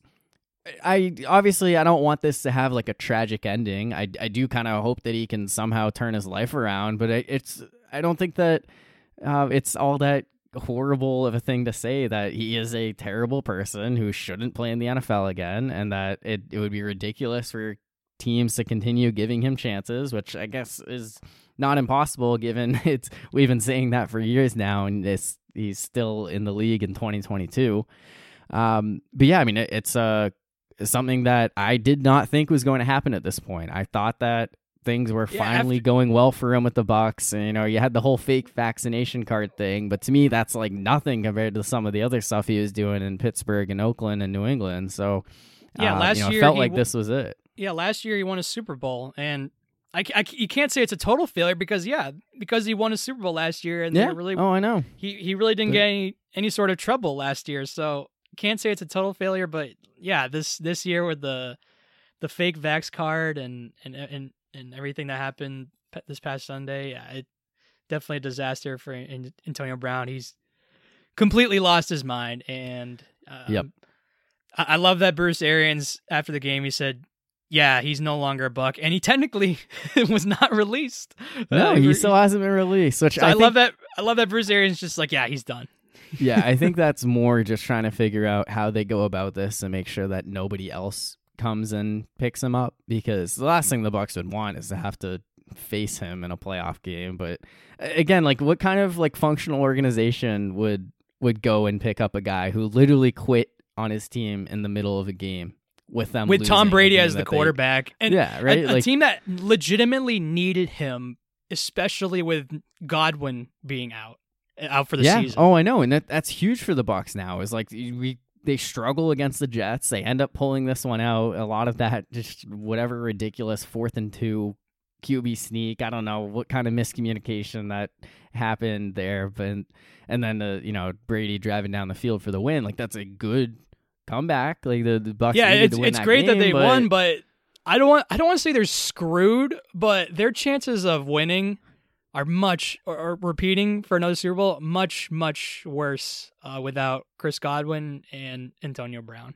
Yeah, I you mean, only have- the, Cyril when- Grayson stepped up. You know, they, they still have Gronk and Cameron Brate at tight end. Mike Evans is still there, but there's uh, you know, the the receiving corps is not as as uh, plentiful as it was a couple weeks ago. No, and and yeah, and I, my opinion, I don't think again, I don't think Antonio Brown deserves any sympathy, and I, I just thought I'm just annoyed by that because I saw there are of course a lot of memes and jokes, and I thought they were funny, like I sh- showed you with some of the uh, memes that I thought were my favorites, but there were also a lot of people saying, "Oh, Antonio Brown, uh, I he, I hope he gets the help he deserves," and uh, it, it seems like he not he's mentally not right or or, or whatever, and people are blaming the Vontaze Burfict hit for that CTE. to me is so ridiculous. It's like so you're gonna blame that for the sexual assaults, uh, fake vax card, uh, other altercations that he's had off the field. You're gonna blame all that on the Throwing stupid hit? furniture and almost Yeah, throwing a a furniture and almost killing a kid or whatever. Yeah, just it's it's so ridiculous. I mean, first of all, you can't diagnose CTE in a living person. That has not been possible. so all these Twitter docs saying, "Oh, it's definitely CTE," and then just saying, "Oh, this one hit by Vontaze Burfict just totally changed his brain around." If that is possible, then football should not be played. Like if if you can turn a person from you know having some slight off the field issues into being like a a, a detriment to society and you know in the way that Antonio Brown has become, then yeah, football is a dangerous sport that should not be played. If that's all it takes is one hit like that, that Vontaze Burfict is the reason why Antonio Brown is the way he is. Which it's just such ridiculous takes that people want to throw out there. Like we can just admit that okay, no, he's gone off the rails and I mean there there were what, 3 4 years between the Burfict hit and a lot of these crazy stuff like i mean there's a huge difference between going on facebook live in a locker room after a playoff win and showing up to practice with frozen feet in a hot air balloon. Like I don't know. you It's, know, it's it- just it's such a insult to people who actually have mental health issues and yeah and i mean i so i, I don't totally agree with that take that Mhm. it's not possible for him to have mental health issues like there definitely has to be something there Oh, but I, yeah, I do but- think it's it's yes I, I think just saying oh yeah like that's that's it like oh he's just uh, you know has all these problems in his head like ex- let's excuse all this kind of behavior and like just focus on other stuff like I, I agree with that side of the argument Also, one thing, Mike Tomlin, what a saint to deal it's with incredible him for nine, nine years nine years. yeah. Wow, that should be that should be the first thing on uh, in terms of accomplishments. Not winning a Super Bowl. I dealt with this dude for nine years of Yeah. my life. it is it is incredible like how all these other coaches it's I mean Gruden two months Belichick two weeks Two I weeks. guess Arians two years but yeah I mean it's and somehow nine years for Mike Tomlin so uh and again it's everyone wanted to blame Ben and uh, Tomlin for what happened with Brown I don't hear many people blaming Arians and Brady so I mean, I, it would be nice to have some people be like, yeah, no, hey, remember all those things we said three years ago? No, no, it was just all Antonio Brown. Yeah, but no one back on that, it's like wow, that. Antonio Brown or Mike Tomlin, what a what a Yeah. what a saint. Credit to him for Yeah. dealing with that for so long. So, all right, I think that's good for NFL Week 17. Seems like a, a fitting way to end this. You know, we'll we'll come back next week and you know give our playoff previews just based on how things unfold in NFL Week 18. But for now, let's talk a little college football and the playoffs and bowl games and all that. Let let's start with the playoff field. So semifinals happen, and Alabama beats Cincinnati 27 to six. Georgia beats Michigan 34-11. And here we are. We got a SEC championship game rematch, Alabama versus Georgia. I don't think too many people were surprised by this outcome, and uh, there are a lot of people that are disappointed that those two playoff games were just not competitive.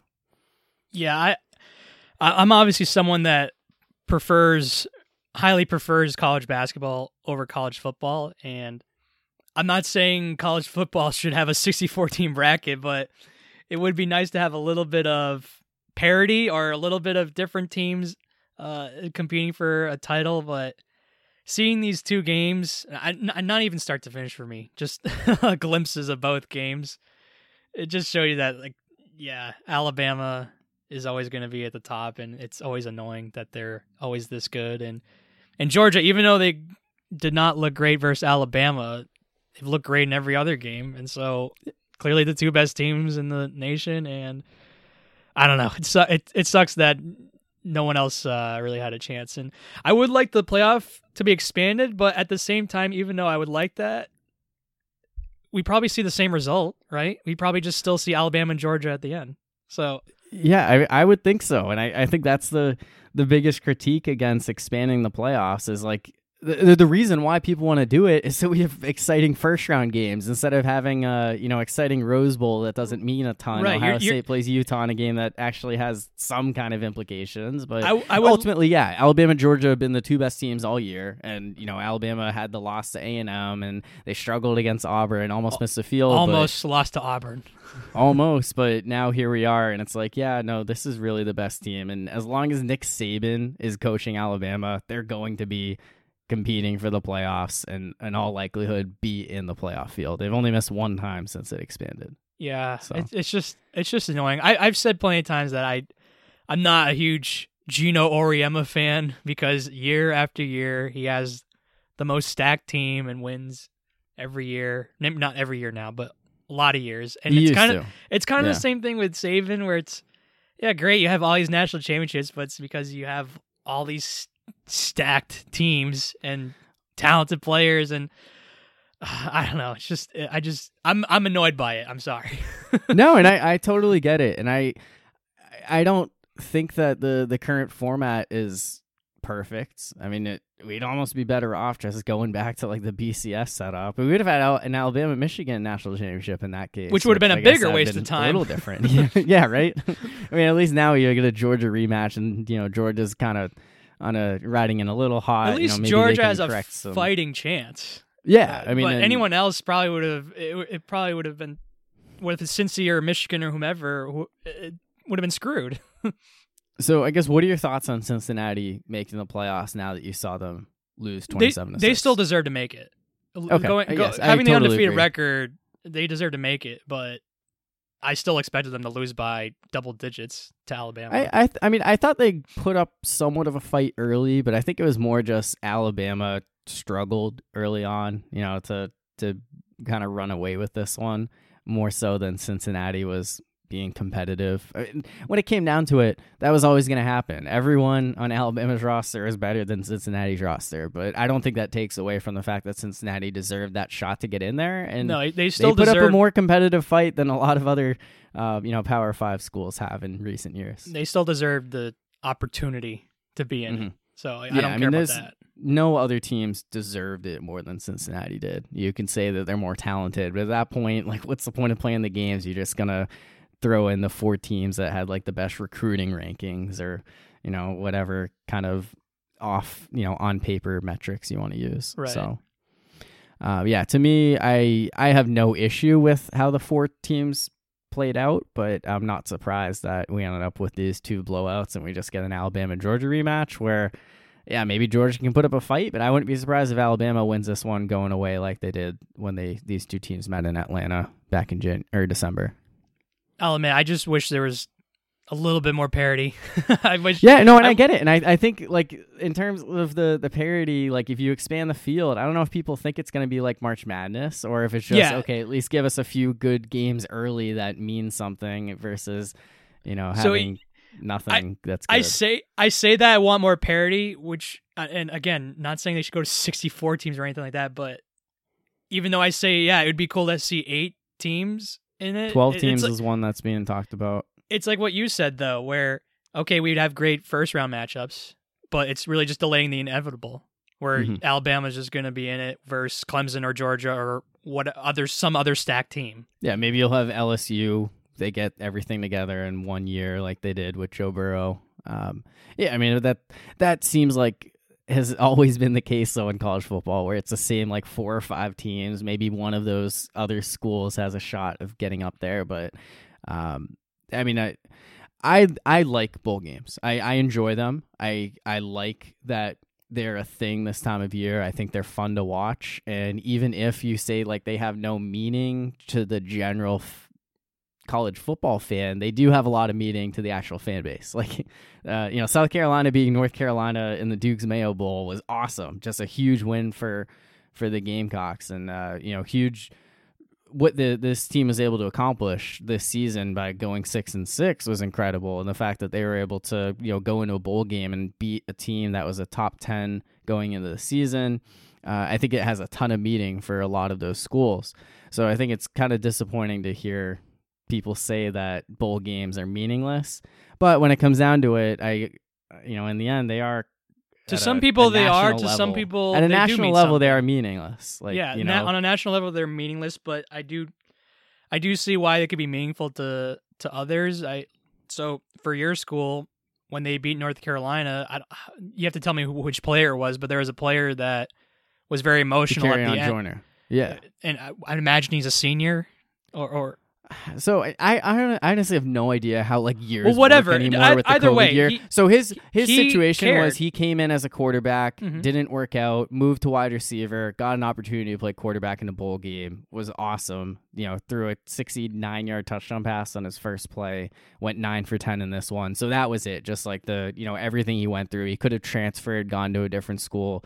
Different opportunity, but he ended up sticking around and just to you know be rewarded like that, and that that's something that yeah, like that's that's another power of bowl games. So that I was just saying that's an example of someone that or is meaningful to some people. Mhm. Yeah. Oh, I mean, the players care. The players love going to these games for the most part. Now, obviously, that comes into the situation with opt outs, and uh, there are some guys who don't want to play in the bowl games because they stand to potentially lose millions of dollars that they could make in the NFL if they suffer a devastating injury in a game that ultimately doesn't have a huge impact. So, uh, I guess what are your thoughts on opt outs?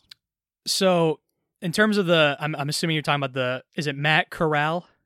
Did I get the? yeah, I mean, well, Kenny Pickett is someone who's a potential top quarterback selected. He didn't play in the Peach Bowl. Matt Mhm. Corral, He same got injured, situation. right. He got injured Yeah. playing in the Sugar so, Bowl. so as a casual college football fan, uh, I'll admit I, I'm I'm fine with Kirk Herbstreit. I, I don't have a problem with him, and he's, I'm he's a good big com- fan of Kirk I- I in think he's a good analyst, and I think he's a good commentator with Chris Fowler uh, on the big games. But I'll admit, I wasn't a fan of what he said, and I know it's really easy to say that after the injury to a potential first round uh, quarterback. But I still wasn't a fan of what he said about how players today don't love. uh, Yeah, and, and that I love totally football now than they did in the past. No, I think players are just more aware of their value today Mm-hmm. than than in the past and I'm I'm totally fine with players so Kenny Pick is it Kenny Pickett at a Yeah. Pitt yeah Uh-huh. I'm and and he opts out of the Peach Bowl yeah I'm if if players want to opt out of the bowl games that's fine I think as long as it's uh you're you're not in the college football playoff so if you're not one of those four teams be- that would be that would be a bad look because that's Uh-huh. you're really fighting for something Yeah. but if if you're opting out of uh random bowl games, even even if it's the Peach Bowl, which is one of the bigger ones, that, that's fine. I, I'm especially if you're going to be a first round pick, and I think Kenny Pickett is going to be what a top ten pick maybe. He's in play for the number one overall pick. Oh, if- okay, I didn't even you know, know. I-. I mean, if it's Jacksonville, they're obviously not going to take a quarterback. But like he he could either of those guys could be the first quarterback off the board. Now, I Mhm. think Corral just ended up being an ankle sprain. Didn't like tear his ACL or anything. oh, okay. Uh, shouldn't affect his draft stock. Shouldn't affect how much he makes. Um, you know, compared to how his combine, pro day performance, all that stuff would. Uh, and to me, that's at this point, that's what matters. So yeah, I mean, I I totally am fine with players in that situation opting out. I think in in recent years, I've certainly been more of a okay with it than I had years ago. And I think a lot of people are also in the same boat. And you've seen guys like Jaylon Smith suffer a devastating knee injury. He could have been a top five pick. He falls to the second round. Uh, Jake Butt, tight end for Michigan. He was someone who could have been one of the highest selected. He tears his ACL in a bowl game, and his career is over already in the NFL. I didn't even so, I didn't I didn't even know that was. In, I I remember the Jaylon Smith one at Notre Dame, Mhm. but I didn't I didn't even remember the Jake Butt one. Yeah, I mean there there are like guys who have actually had playing in bowl games hurt them and they're at their potential earnings in the NFL. Which is And- why I'm totally fine with them opting out because the risk might not be worth it uh, playing in a bowl game and costing your draft stock, especially Ja'Marr Chase and Micah Micah Parsons opted out of the entire 2020 season. Not only did they still go in the top 12, but they're, they're, they're two of the best uh, yeah, rookies very in the league likely now. to be rookies of the year. Uh, Penei Sewell is another one. So there are a lot of guys who didn't play at all last season, which obviously different circumstances. So, but to me, not playing in a bowl game isn't going to have a huge detriment. But that being said, people say, "Oh, Corral shouldn't have played." Well, no. I mean, there's no issue with him playing that game. Like, obviously, you take that. I don't have an issue with it either you're on a way. I, I'm, Yeah. I'm, it's it's up to the player if he wants Yeah, to play no, I great. mean, I'm if totally he, fine if with he, it. Yeah. if he wants to opt out because of concerns about possibly hurting draft stock, if it if the injury were worse, then I get that too. So it, it should be up to the player if they want to play or not in terms of these Mhm. bowl games. Yep. So I mean, and it's just another argument in terms of opt outs of saying that you should get rid of bowl games, replace them with playoffs. I hope bowl games stick around, even if they expand the playoff field, which at that point would just be turning bowl games into playoff games. I think. Yeah, Um, I'll, I'll admit I, there are a lot of bowl games. I will say, and I, I'll admit I don't really care for them. If if I'm not in a, this is just my stupid opinion, but if I'm not in the college football playoff or Rose Bowl or one of these other big bowl games, the one bowl game that would really interest me is the Cheez It Bowl. Jeez, I know Clemson won, which I'm that. sure you're not happy about, but the Cheez It Bowl though, oh man, if you get if you win that and you get that Cheez It trophy, and Yeah. and then you see Dabo, you yeah, got the Cheez It instead of the on bath, There's the Cheez It bath. Yeah, that's a bowl game I would. Shane Beamer got a mayo bath, so Oh, it's it's fun when you have uh some of those those crazy bowl games. yeah, th- Um, that's that's the crazy bowl game that would interest me if I were uh, if I were in them. Yeah. Yeah, I mean, I, when it comes down to it, I I am a big college football fan as someone who went to a big time college football school. Uh, but even then, I was always a fan of bowl games as a kid. It's just something you watch, you know, entertain yourself during the the winter time. You know, that break between Christmas and New Year's Uh, for gambling. Like that's that's a great time. I'm not a big gambler myself, but there's so many games constantly going on to bet on. So I understand a lot of people loving it for that reason. I I don't want to lose the traditional bowl games, whether or not playoffs are expanded. And when it comes down to it, I, I just think that reasons for expanding the playoffs just come down to oh, Nick Saban and Alabama are always way too good. Like let's give a chance for these games to be slightly more meaningful, but. In the end, I don't think you're gonna end up with uh like a March Madness style tournament where anything can happen. You're just delaying the inevitable, like you said. Exactly. Yeah, which is disappointing. yeah. All right. Uh, we'll talk about the national championship game. We'll see what happens. Uh, the Alabama Georgia rematch. For now, let's shift the focus away from sports and do a little pop culture. So we've talked recently about wanting to bring in more of this um, into the podcast. So we're we're getting started right away and. Uh, some big news surrounding one of our favorite shows, Impractical Jokers. After nine seasons, Joe Gatto is leaving the show, uh, citing separation from his wife and a desire to, um, you know, be a co-parent for his kids. And I think it's really unfortunate for a lot of reasons. And uh, you know, obviously, you kind of get worried about the future of the show, but Joe, because Joe has just been such a huge part of it. yeah, he's probably arguably the guy that holds it all together, or he's arguably the funniest one on the show of the four guys. I, I think all four of them are great. Uh, wow, what a crappy way to start the new year! Right. Very first day, uh, January first, that that news gets announced, and it's like, wow, great, great start to the new year. But yeah, I mean, I haven't really paid that as much attention to the show lately than past seasons. I, I of course, I in the very beginning. Yeah, we to- both started watching season one, which was our junior year in high school, which I think was kind of a good time to get into it. Yeah, season one through I don't know what it is, six or seven, whatever it was. Uh, I I definitely watched a ton of it. definitely one of my favorites.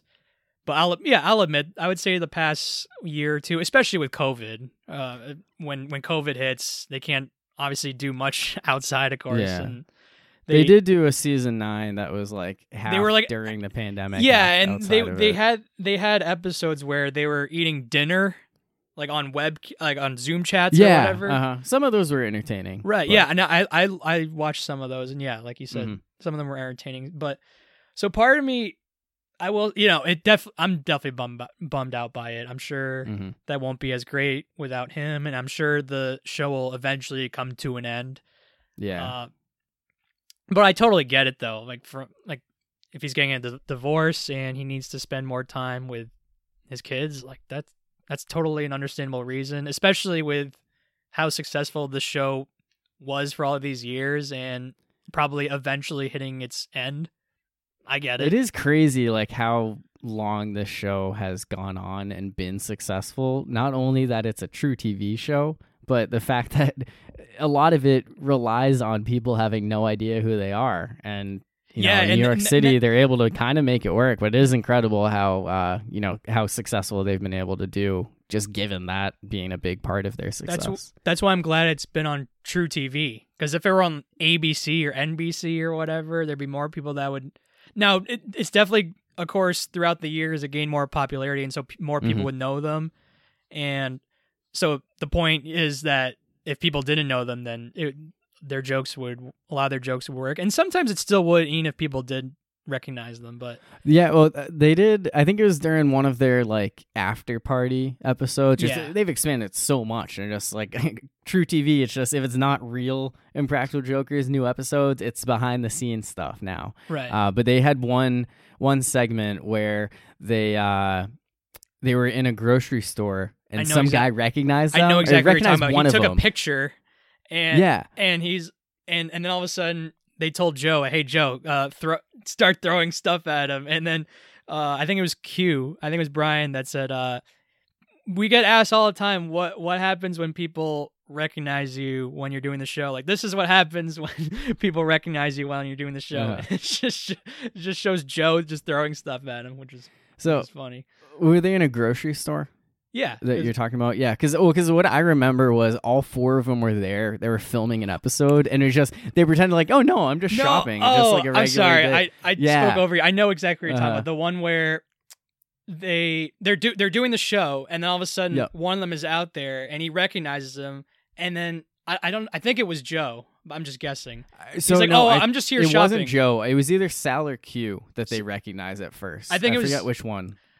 Because I I, remember, was- so I what they was- did was they slowly introduced the others Yeah, and made it I like, oh it yeah, was- it's a coincidence we're all here. And I thought Joe It was- introduced himself by like falling down in the aisle. no, that like- was Q. That was Q. that That's was Q. Yeah, Oh, Q did that. Gotcha. Q was the one that Yeah. fell, and, and quote unquote Uh-huh. fell, and then he's like, "Oh, Yeah. hey, you're here too." Yeah, I know now. I know exactly what Uh-huh. you're talking about. And then they took the selfie after, and then all of a sudden after the selfie, he was like, "Oh yeah, by the way, we're doing the show." uh-huh.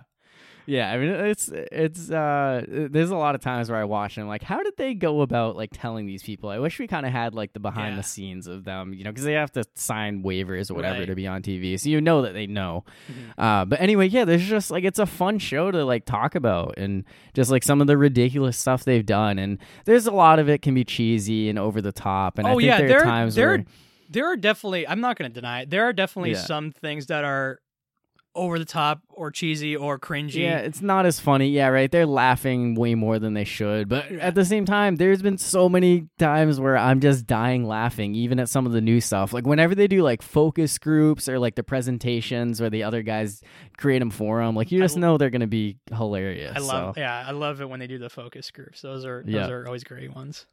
yeah, there have been so many awesome ones. And it, it's just like, i- it's sad to think of what the show would be without Joe. I don't know what direction they're going to go in, if they're going to bring in a brand new person, if they're just going to go the three of them. I Like, would- they've had a lot of I would rather just have them do three just the It- three. It'd just be it'd be so weird if if they added a a fourth guy. I mean, unless if it were like Joey Fatone. Yeah, well, I think if they were to do it, someone like that. yeah, or, it would have to be um, someone like that where they're they're they already had the- close one with of their, them. Yeah, one of the producers. Um, they or they have him join a lot of the sets. I I think his name's Cole. I want to say, He's he's pretty funny. Like he's done a lot of good work. I feel like if anything, they would just bring in more people like that. But again, I feel like it's got to be some someone So- that the audience already is familiar with, like yeah, Joey I think it Fatone has to or be and someone who has a connection with those guys. Right. That's part of it. Is the whole four lifelong friends compete to Mhm. embarrass each other. Right. So it can't just be um, some other random funny guy. It has to be someone that they the the three of them are connected with, and and, and the audience also is familiar with too. mhm. For it to So- for it to work with four people again. yeah, I, I agree with that. And it, it could be a situation where it's just like a rotating fourth person, you know, depending on the episode. But Right. um, you know, to to quote Antonio Brown, there's a lot of uh, speculating and reccolating going on whether this uh, Joe Gatto situation is is more than meets the eye. Like, do you think that that's has anything to do with it? Like, there's I've heard stuff from, oh, maybe he refused to do a punishment, and that's the punishment for refusing to do the punishment is uh, you have to No, quit I the think it's show, legit. or- I think it's. I. I want it to be. I don't want it to be something where he's like being canceled and they're just playing it off as That- something else. That'd be stupid. No, I think I think it's le- it seems legit because he his wife has been on the show for some episodes or for some jokes and yeah. and I I, I, I can I, I I'm sure I'm sure it's a legitimate thing. I, I don't. it's, think, it's been very known that Joe does not like touch alcohol at all. Like he's No, like, yeah, he doesn't me, like, drink. I don't think that's a thing. Um, that would- that would be really devastating if that somehow changed and is is part of the reason. But Right. yeah, I mean, I guess if it is something like this, and you know, I, I, would love the door to be open for him to come back in some kind of capacity because I, I do think that it's only a matter of time before the show would stop without him. Just Right. like you said, he, he feels like the glue guy. Like he's the guy who kind of brings it all together. A lot of times, he's he's the one who he's the most adventurous. He's you know the least afraid to The- say yeah, no he- no fear, no fear Mhm. in Joe. Yeah. Yeah, which I think I mean that's that's the big thing that he has and what makes him, you know, one of the the funniest guys on that show. So uh, definitely disappointing news. There's gonna be season ten. I mean, I'm I'm looking forward to see what they do, but uh, it's it's gonna it's gonna be different for sure, and uh, it's it's hard to imagine it being just as good without him. Yeah, I, So if I did check it out, my my expectations would be lowered for sure. Hmm yeah, I mean even even in recent years, like it's it, I don't Yeah, know and- that and I that's wanna another say thing. it's Even recent off, years it- when- it hasn't been as great consistently as it which used is to. even though it hasn't been as great the later seasons, part of me thinks to myself, "Oh, I kind of understand why." Like, they, Yeah, I feel oh, like yeah, they can I mean, only do totally so much sense. with what their Uh-huh. show is about. Yeah. I, I, I'm surprised it's even gone this long. Yeah, and they, they still give me plenty of reasons to laugh during the newer episodes from season nine. You know, even with the, the COVID issues and stuff. So I'm uh I'm certainly happy with um you know what they've been able to accomplish over these nine years, even if that is the end of it. So um yeah, de- definitely great for a truTV show to have that kind of success. Yeah, especially since it's probably the one show on truTV that has any sort of success. Yeah. Uh huh. All right. So with that, let's get ready to wrap up this episode. And it's our first one of 2022. It's early January. This is time of year where everyone's making resolutions. So I thought, well, why don't we wrap up the episode by counting down our personal New Year's resolutions and goals in this episode's top five. Not two, not three, not four. Top five, top five, top five.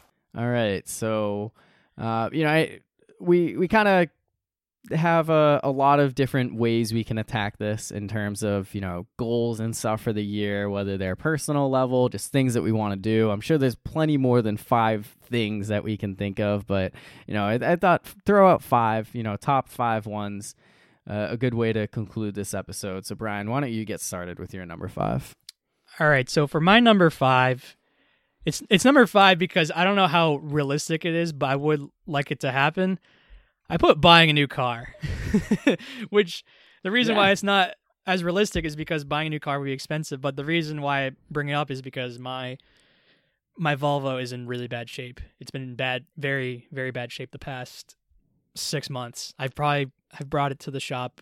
I would say a half dozen times, and I'm not even over exaggerating. It's been So, once a month. Yeah, it's Yeah. a month month month to month situation where, and it's for the exact same reason too. The engine fan just keeps, uh, just keeps overheating, and I, I, I keep having to pull over to the side of the road until the engine cools down, even in the winter time, even if I don't have. And another thing is, if if it used to be where if I turn on the defrost or the heat or whatever, which involves the engine fan, that's when the engine would heat up. But now it just does it, even if I don't even use the defrost or anything. And so it's coming to a point where I I probably need to buy a new car, and I have the money to buy a new car, but it's not ideal. And if I wanted to get a new car, uh, my dream car would be a BMW, and I'll fully Zero admit initials. I'll fully admit that a major reason why is because it's my initials. Yes. Yeah. but but it is one of the common cars that I, I anytime I see it on the road, I think to myself, man, that is a, that is a nice car. For the most part, Yeah, anytime they, I they do a make BMW. yeah they do make nice cars. I mean, Um, your dream car is a Nissan Altima, right? not, not anymore. No, it used to be my dream car for a long time. Uh, no, it's not a Nissan Altima anymore. Um, I I do need to figure out my my car situation though. I'm so my lease ends in April on my my Civic. I'm most likely just gonna buy it out just because it's it's a tough time to buy a car as well. That's another reason. That's another reason, yeah. Unrealistic. Yeah, like my dad just bought a, a truck and he looked for like six months, I think, before he was finally able to get one within like a couple hundred miles. It, it's just crazy time. So uh, that's my biggest reason why I don't want to be out looking for something new. So hopefully you're able to find something, whether it's a BMW or it's just something else that runs without going to the shop every month. it's number five because it's unlikely, but it's something I would like for it to happen is to get a new one if the problems keep happening, which seems to be the case since it's been six months and it, the issue is still the same. And yeah, it just hasn't been yeah, great. no, I, I totally get it. Um, you know, ho- hopefully that's something you can do. Uh, my number five is also my least realistic one, and that's to attend a sports game in Pittsburgh. Initially, I just had to attend a Pirates game at PNC Park, but I think after last night, you know, the spectacle with uh, Big Ben at Heinz Field, I was like, I, I would love to go to a Steelers game as well. And I, I don't know if I'll be able to do both. Um, it's possible to time it that way. Less options, just given that the you know baseball season, the time to go is during the summer. But I haven't been to a Pirates game since 2012. I haven't been to a Steelers game since 2011, and it feels long overdue uh, for me to go to one of those games. You know, this year is tough just going to games in Boston, so uh, wasn't as realistic for me to plan ahead for something like that. But I, I do want that to be part of my goal. I have a lot of family out there, so it, That's it seems like I have options. That's longer than I would have guessed that you've been to either a Steelers or Pirates game. hmm Yeah, it's been a long time, so it definitely feels due uh, for me to go to one of those. So we'll see which one, Yeah. if not both. So for my number four, it's also attending a sporting event. It's attending the U.S. Open and not the tennis one, the PGA one. And the reason why I say it is because this year's U.S. Open is in Brookline, Massachusetts. I was. I feel was like- just wondering that. I yeah. feel like I have to take advantage of this opportunity. If it's in Massachusetts, Brookline's probably an hour away from where I am. I don't know, Yeah, but the greatest game ever played, right? Is that Yeah. what the? I- yeah, that's why those. Yeah, another reason to go. I, I'm a, Uh-huh. a big fan of that movie too. Uh, the greatest game ever played. Great golf movie. It's probably my favorite golf movie. And I'm obviously a big fan of the PGA. And if I if I go to a major like that or or a tournament like that, get to see all the best players, and that'd be that'd just be an awesome event to go to. And Yeah, I think it's a For little bit more realistic than getting a new car because it's. Uh, I'd imagine going, even though it's a major, I'd imagine going to a golf tournament is much much cheaper than buying a new car. I'm sure it's very expensive. it could be difficult. I don't know how it works. I know the Masters. It's not just. Yeah, the Masters is it's not but- just pay. f you have to. It's like Yeah. a lottery system. Yeah, it's like a lottery system for the Masters. I don't know if that's the same thing for the U.S. Open, but I know the Masters. It's basically impossible to get in. Yeah. Uh, but yeah, so Well, hopefully the reason you don't go to the U.S. Open isn't that you don't have a car that you can trust to drive. oh, that would that would that would Yeah, suck. Four and five are both out. oh man. yeah, Um, you know you know what's funny? We did uh when we had Ben on one episode. Uh, it was like the very first episode of 2021, and we were doing top five Uh, Places we wanted to go. places we want to go to. I got all five. I got all five of them because Yeah? number five I put Chicago. I'm like, well, I just put it there just because for the heck of it. And I had a connecting flight from uh Oh. from Bos uh or Manchester to Chicago to Vegas? Vegas. Yeah, Yeah. so I technically went to Chicago. nice. so Yeah, I, I I- forget what mine was, but I think I, I think I got at least four of them. I think my fifth one I wasn't able to do so I, because I, think my fifth one is Europe. So so I technically um, accomplished all five of them. yeah, so now places- your goal is to do these five. which I'm sure is going to be more much more difficult than, than Yeah, I know. I mean, I, I feel that way as well with some of mine. Um, number four for me is uh, learn three songs on the piano. And when I say learn three songs, I mean like memorize, being able to play them, at least parts of the songs, uh, regardless of whether or not I have a piano book with the the sheet music in front of me. So I I bought a keyboard piano uh, back in August. I know you can see it right behind me on video there, uh, and it's I, I've loved playing it. I I grew up playing the piano a lot. I took lessons for almost a decade, but as soon as I went off to college, I stopped playing it regularly. I lost regular access to it, and eventually I just barely touched it at all. Um, but this year I decided it was time to get back into it, get myself another hobby, and it's been great playing. And uh, you know, I, I've I've been working on Vienna by Billy Joel. That's the one that love I'm that working love on. that song. That's Yeah, probably my it's a- favorite. uh, even though it's not the most popular Billy Joel song, that's probably my personal favorite. It's a great Billy Joel song. I, I could be wrong, but I want to say it's his favorite song of his. Oh, okay, that's cool. Yeah. I want to say it's that one. Um, but yeah, that that's a fun one that I've enjoyed playing, and uh, you know, I want to pick up a couple others in addition to that one. It's like I've gotten parts of it down, at least the first like eh, for the the uh, strings. I can do the like the intro and then the first verse, but the the chorus is kind of where I've I've lost it. I haven't been able to put it all together. Part of it is just I haven't been around enough to play. I haven't had as many opportunities. Like I'll get it and then I'll lose it.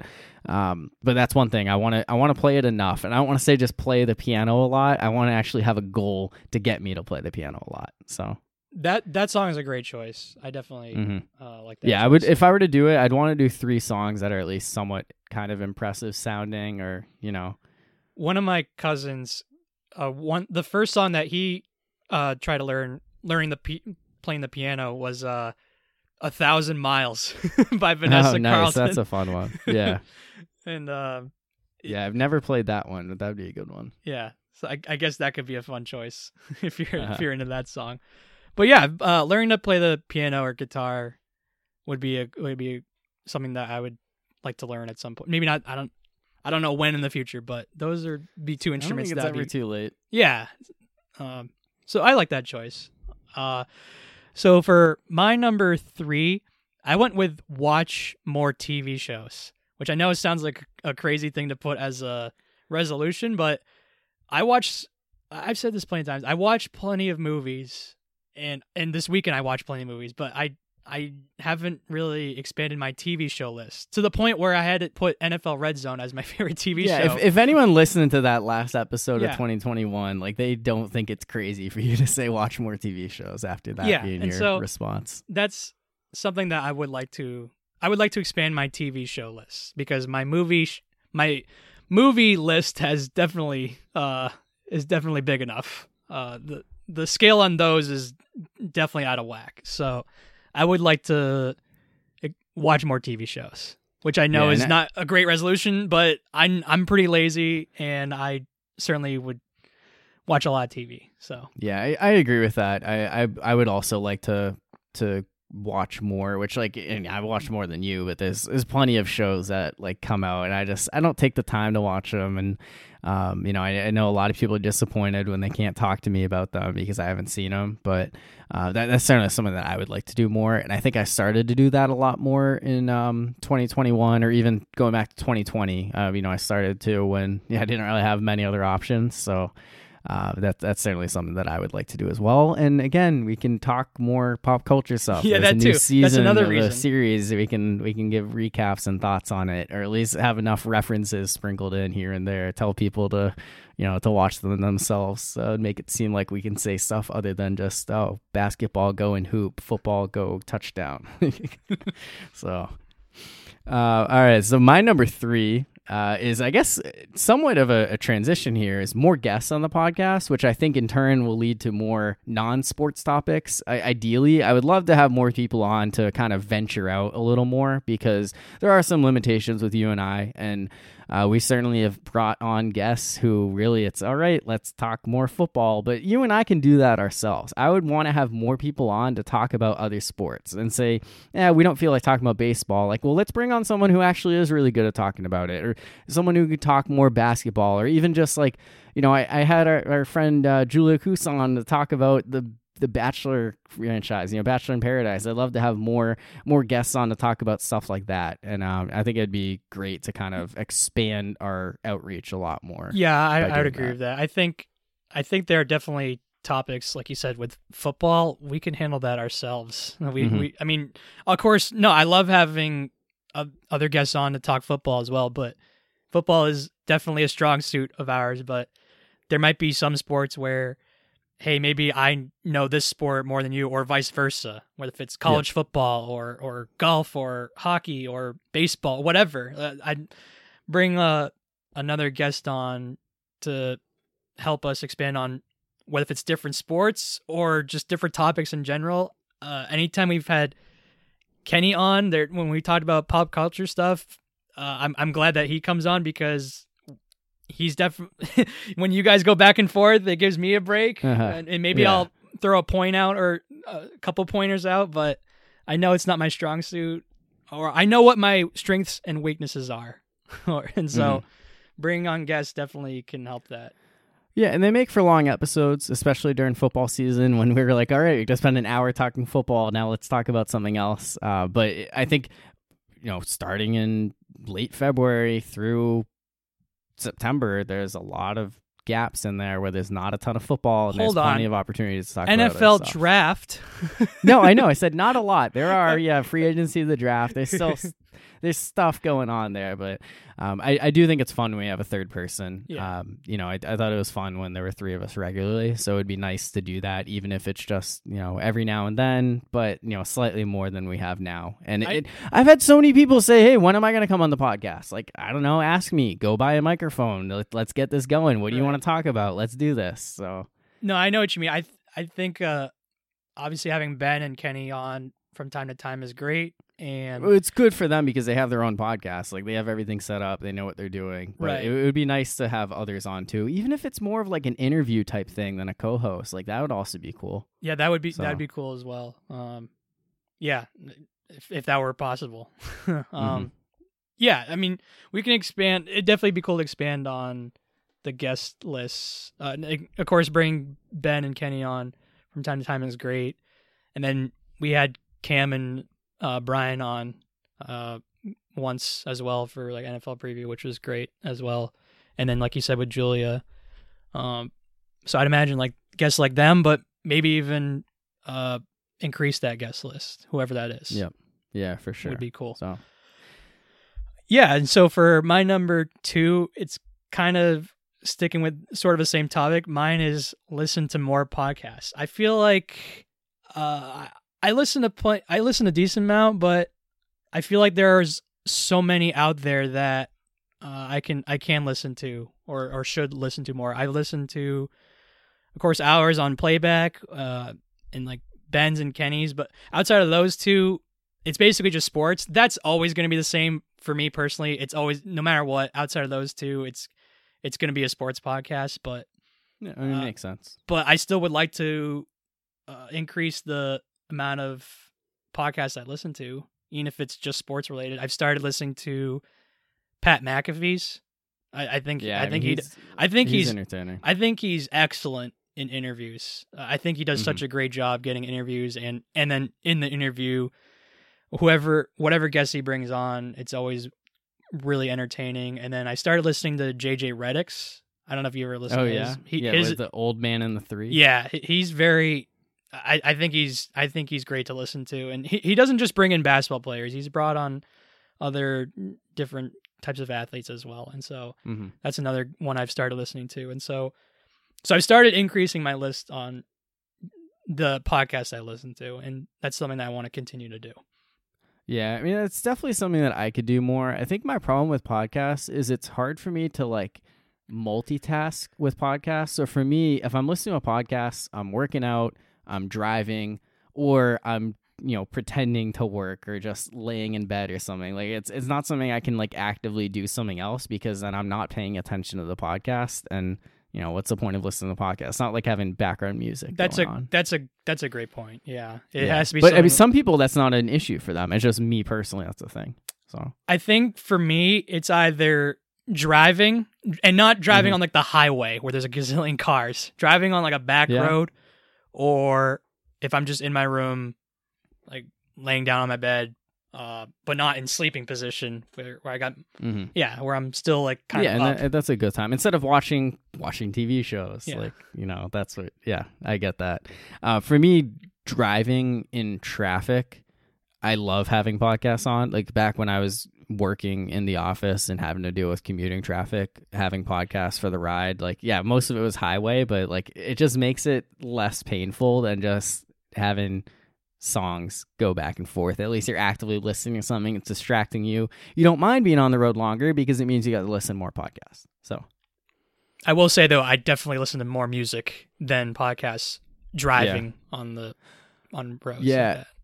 Well, it's weird for me in that road trips. I rarely listen to podcasts. Like sometimes I will, but like it's not like some people like, oh, long road trip, let's throw on a podcast. For me, that's a time where it's like, no, I'll just put on music. I'll focus on the driving, and that's like an opportunity to you know listen to new songs or something like an album or whatever, uh, versus listen to a new podcast. I don't know what it is, why it's like longer trips. Like that feels like a time to just crank out a podcast, but not always. No, I get it.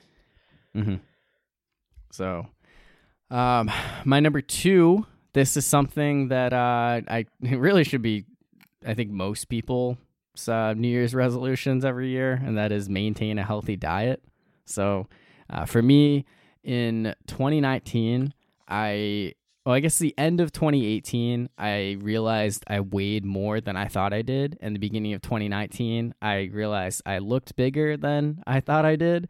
And going into 2019, I uh, did a really good job of just, uh, I don't know, not eating disgusting food all the time and, you know, really being conscious of that because I've always been someone who, uh, you know, gets exercise. I run almost every day.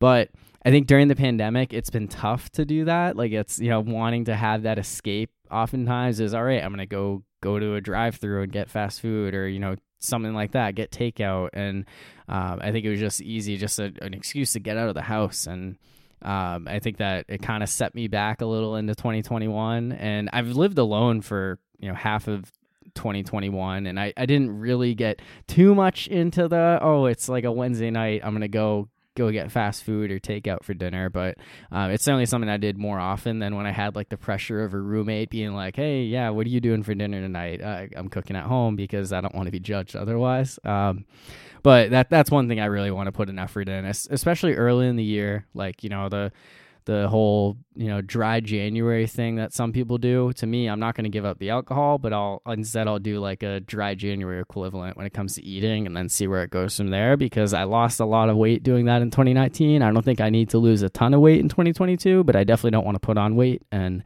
um, you know, I think that from there it'll kind of be a better transition into that healthy, healthier lifestyle.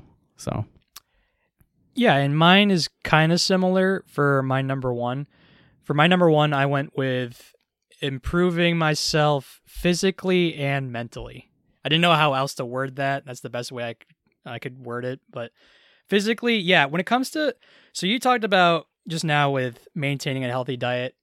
I know deep down I can do that a little bit. I can I can limit uh the junk food I eat, but I'm still going to Yeah. eat junk food. Like, yeah, I'm- and I think that's for me is I need to to limit it better. Mhm. Yeah, and I so I don't think I could just str- go straight up vegan or just No, have salad. no, I, I wouldn't do I'm not gonna that, do. I just I know I'm gonna.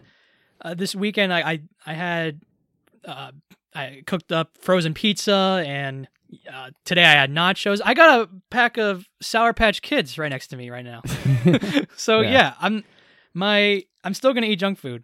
I can I can limit it for sure. I can I Uh-huh. can eat fruits and have the occasional salad, but I'm still gonna eat junk food. But what what I will say though is that I would like to improve myself physically though, because I've uh, I I just I think I I, I got I gotta commit to staying active and Mhm. running more and just getting in more shape. I, I I I've said that past years and I haven't totally committed to it. And I don't want to be that guy that says, "Oh, I'm gonna get in the best shape ever. I'm gonna get the six pack and all that," and, and then Yep. and then after one week it's over. like I'm Right. back to going to fast food restaurants or whatever. One of Uh-huh. my friends or one of our friends, uh, Braden, he he works he works at a gym and he says that one of the busiest times of the year is that New Year's weekend, and it's because everyone's Oh, New Year's resolution is to get in shape and gonna get fit, and then all of a sudden, a lot of those people are already Yeah, by done like after the a week. third week of January, Yeah, nobody's like there it's, anymore. it's already, so. and I don't want to. I don't know for me if it's going to the gym or running or both, but whatever it is, I want to commit to really getting in shape and and I'm not like fat or anything, but Mhm. But I'm not like in peak condition like I used to be in the past, and I want to uh, reverse that. And especially i- i- in the summertime, May into June, I have. I, I think I've told you this before. I have three weddings to go to. Three Yeah. Oh, same. I- three well, weeks in a row, yeah. And I want to Yeah. look good for those weddings. Yeah, no, I mean that's that's another part of my logic is I have a wedding in February, which like I don't know if it's as like I'm not gonna be like shirtless at a wedding or anything, Right. but I that's another thing. I was like, all right, I, this month I need to buckle down, and then I got another one in March, and then yeah, I got two in And I May and June, and and then it's it's pool season in summer. At that point, I want to I want to be looking good with a shirt off, And I don't wanna wanna- procrastinate and oh, I'm gonna start getting in shape in May. Like no, Yeah, right. It doesn't work like that. I did that too much this year, and I don't want to do that. Like that's why I want to get started. And for me, it's like, yeah, I agree with you. Where it's like you don't want to be the person who goes to the gym for a week and never goes back. And that's why my focus is more on the eating right because I know I'm to continue to run. I'm to continue to do my at-home uh, resistance band workouts and stuff to try to do like a little bit of the muscle side of it. But if I don't eat right, then all that goes to waste. And that that's the one thing that I, I learned the hard way the past couple of years after figuring it out three years ago. So Yeah, and I think my bigger issue is is uh trying to stay active and and run more and or what whatever I do Mhm. more physically. And so I put that in my number one, but I also put mentally because even so physically is definitely my bigger uh or more important task, but I feel like mentally for me, I don't have any bad mental health issues like lots of people in this world, but I feel like for me personally, I don't have the greatest attention span and that's something that I want to improve on. I don't know if that's through I don't reading more or doing yoga or meditation or whatever. I feel like that part of me I think I would like to improve uh my attention span and uh I don't know, just having better having a better mood, especially with how the past couple of years have gone with COVID. Uh, yeah, and I mean I think it's easy to lose that. yeah. Um, and yeah, I mean reading more that that's something I could do. I, I got a book for Christmas. This is the book of basketball by Bill Simmons. If I read a book, it's gonna be a book about sports. So oh, me too, definitely. um, yeah, so definitely excited to go back and read that one because I, I think I read parts of it like a decade ago when it came out, uh, but I haven't read it start to finish. So, um, but I think that's kind of a good transition to my number one because my I definitely separated those two, and to me the number one uh, is more on the mental side of things. I to me it's just trying to have more positive vibes. I say positive vibes only. Obviously, I'm going to have negative thoughts here and there, but um, I think uh, yeah, 2021 was a very good year for me. I did a lot of great things. You know, when we got the vaccines, just being able to see a ton of friends, go a lot of cool places, and uh, that's it's something that it should have been a really great year, but I let a lot of negative moments kind of mask a lot of the positive ones. And I, I just can't help but look back on 2021 as a bad year for me because of that. So my goal in 2022 is to not let those negative things overshadow the many, many more positive ones. And that that's kind of what my mindset is. And I do think it, it is a bit of a mental health thing, just trying to, you know, get my mind in a place where I don't let these like, you know, let certain people or certain events or stuff just ruin you know weeks months and er, an entire year for me so that Right. that's kind of where my mindset is going into 2022 is wanting to maintain those positive feelings and i think a lot of those things below my list would certainly help with that No, So- that's that's a great choice because I'm kind of with you where 2021 for me, I think it was much better than 2020. I don't think it's even debatable. I I yeah I got to do I got to go out more like uh like Uh-huh. like everyone else and got to go to several Patriots games. Thank you, Kenny. I Yeah. got to go to uh Celtics game and a Red Sox game and got to go to Vegas with you and several other people, which was definitely a lot of fun and I, it, it was definitely a big a, a big improvement from 2020 because 2020 was hmm basically a waste of a year. But at the same time, yeah, I, I think it wasn't perfect either. Even though it was definitely an improvement last year. Yeah, It, it wasn't perfect. And I think I would like 2022 to be better.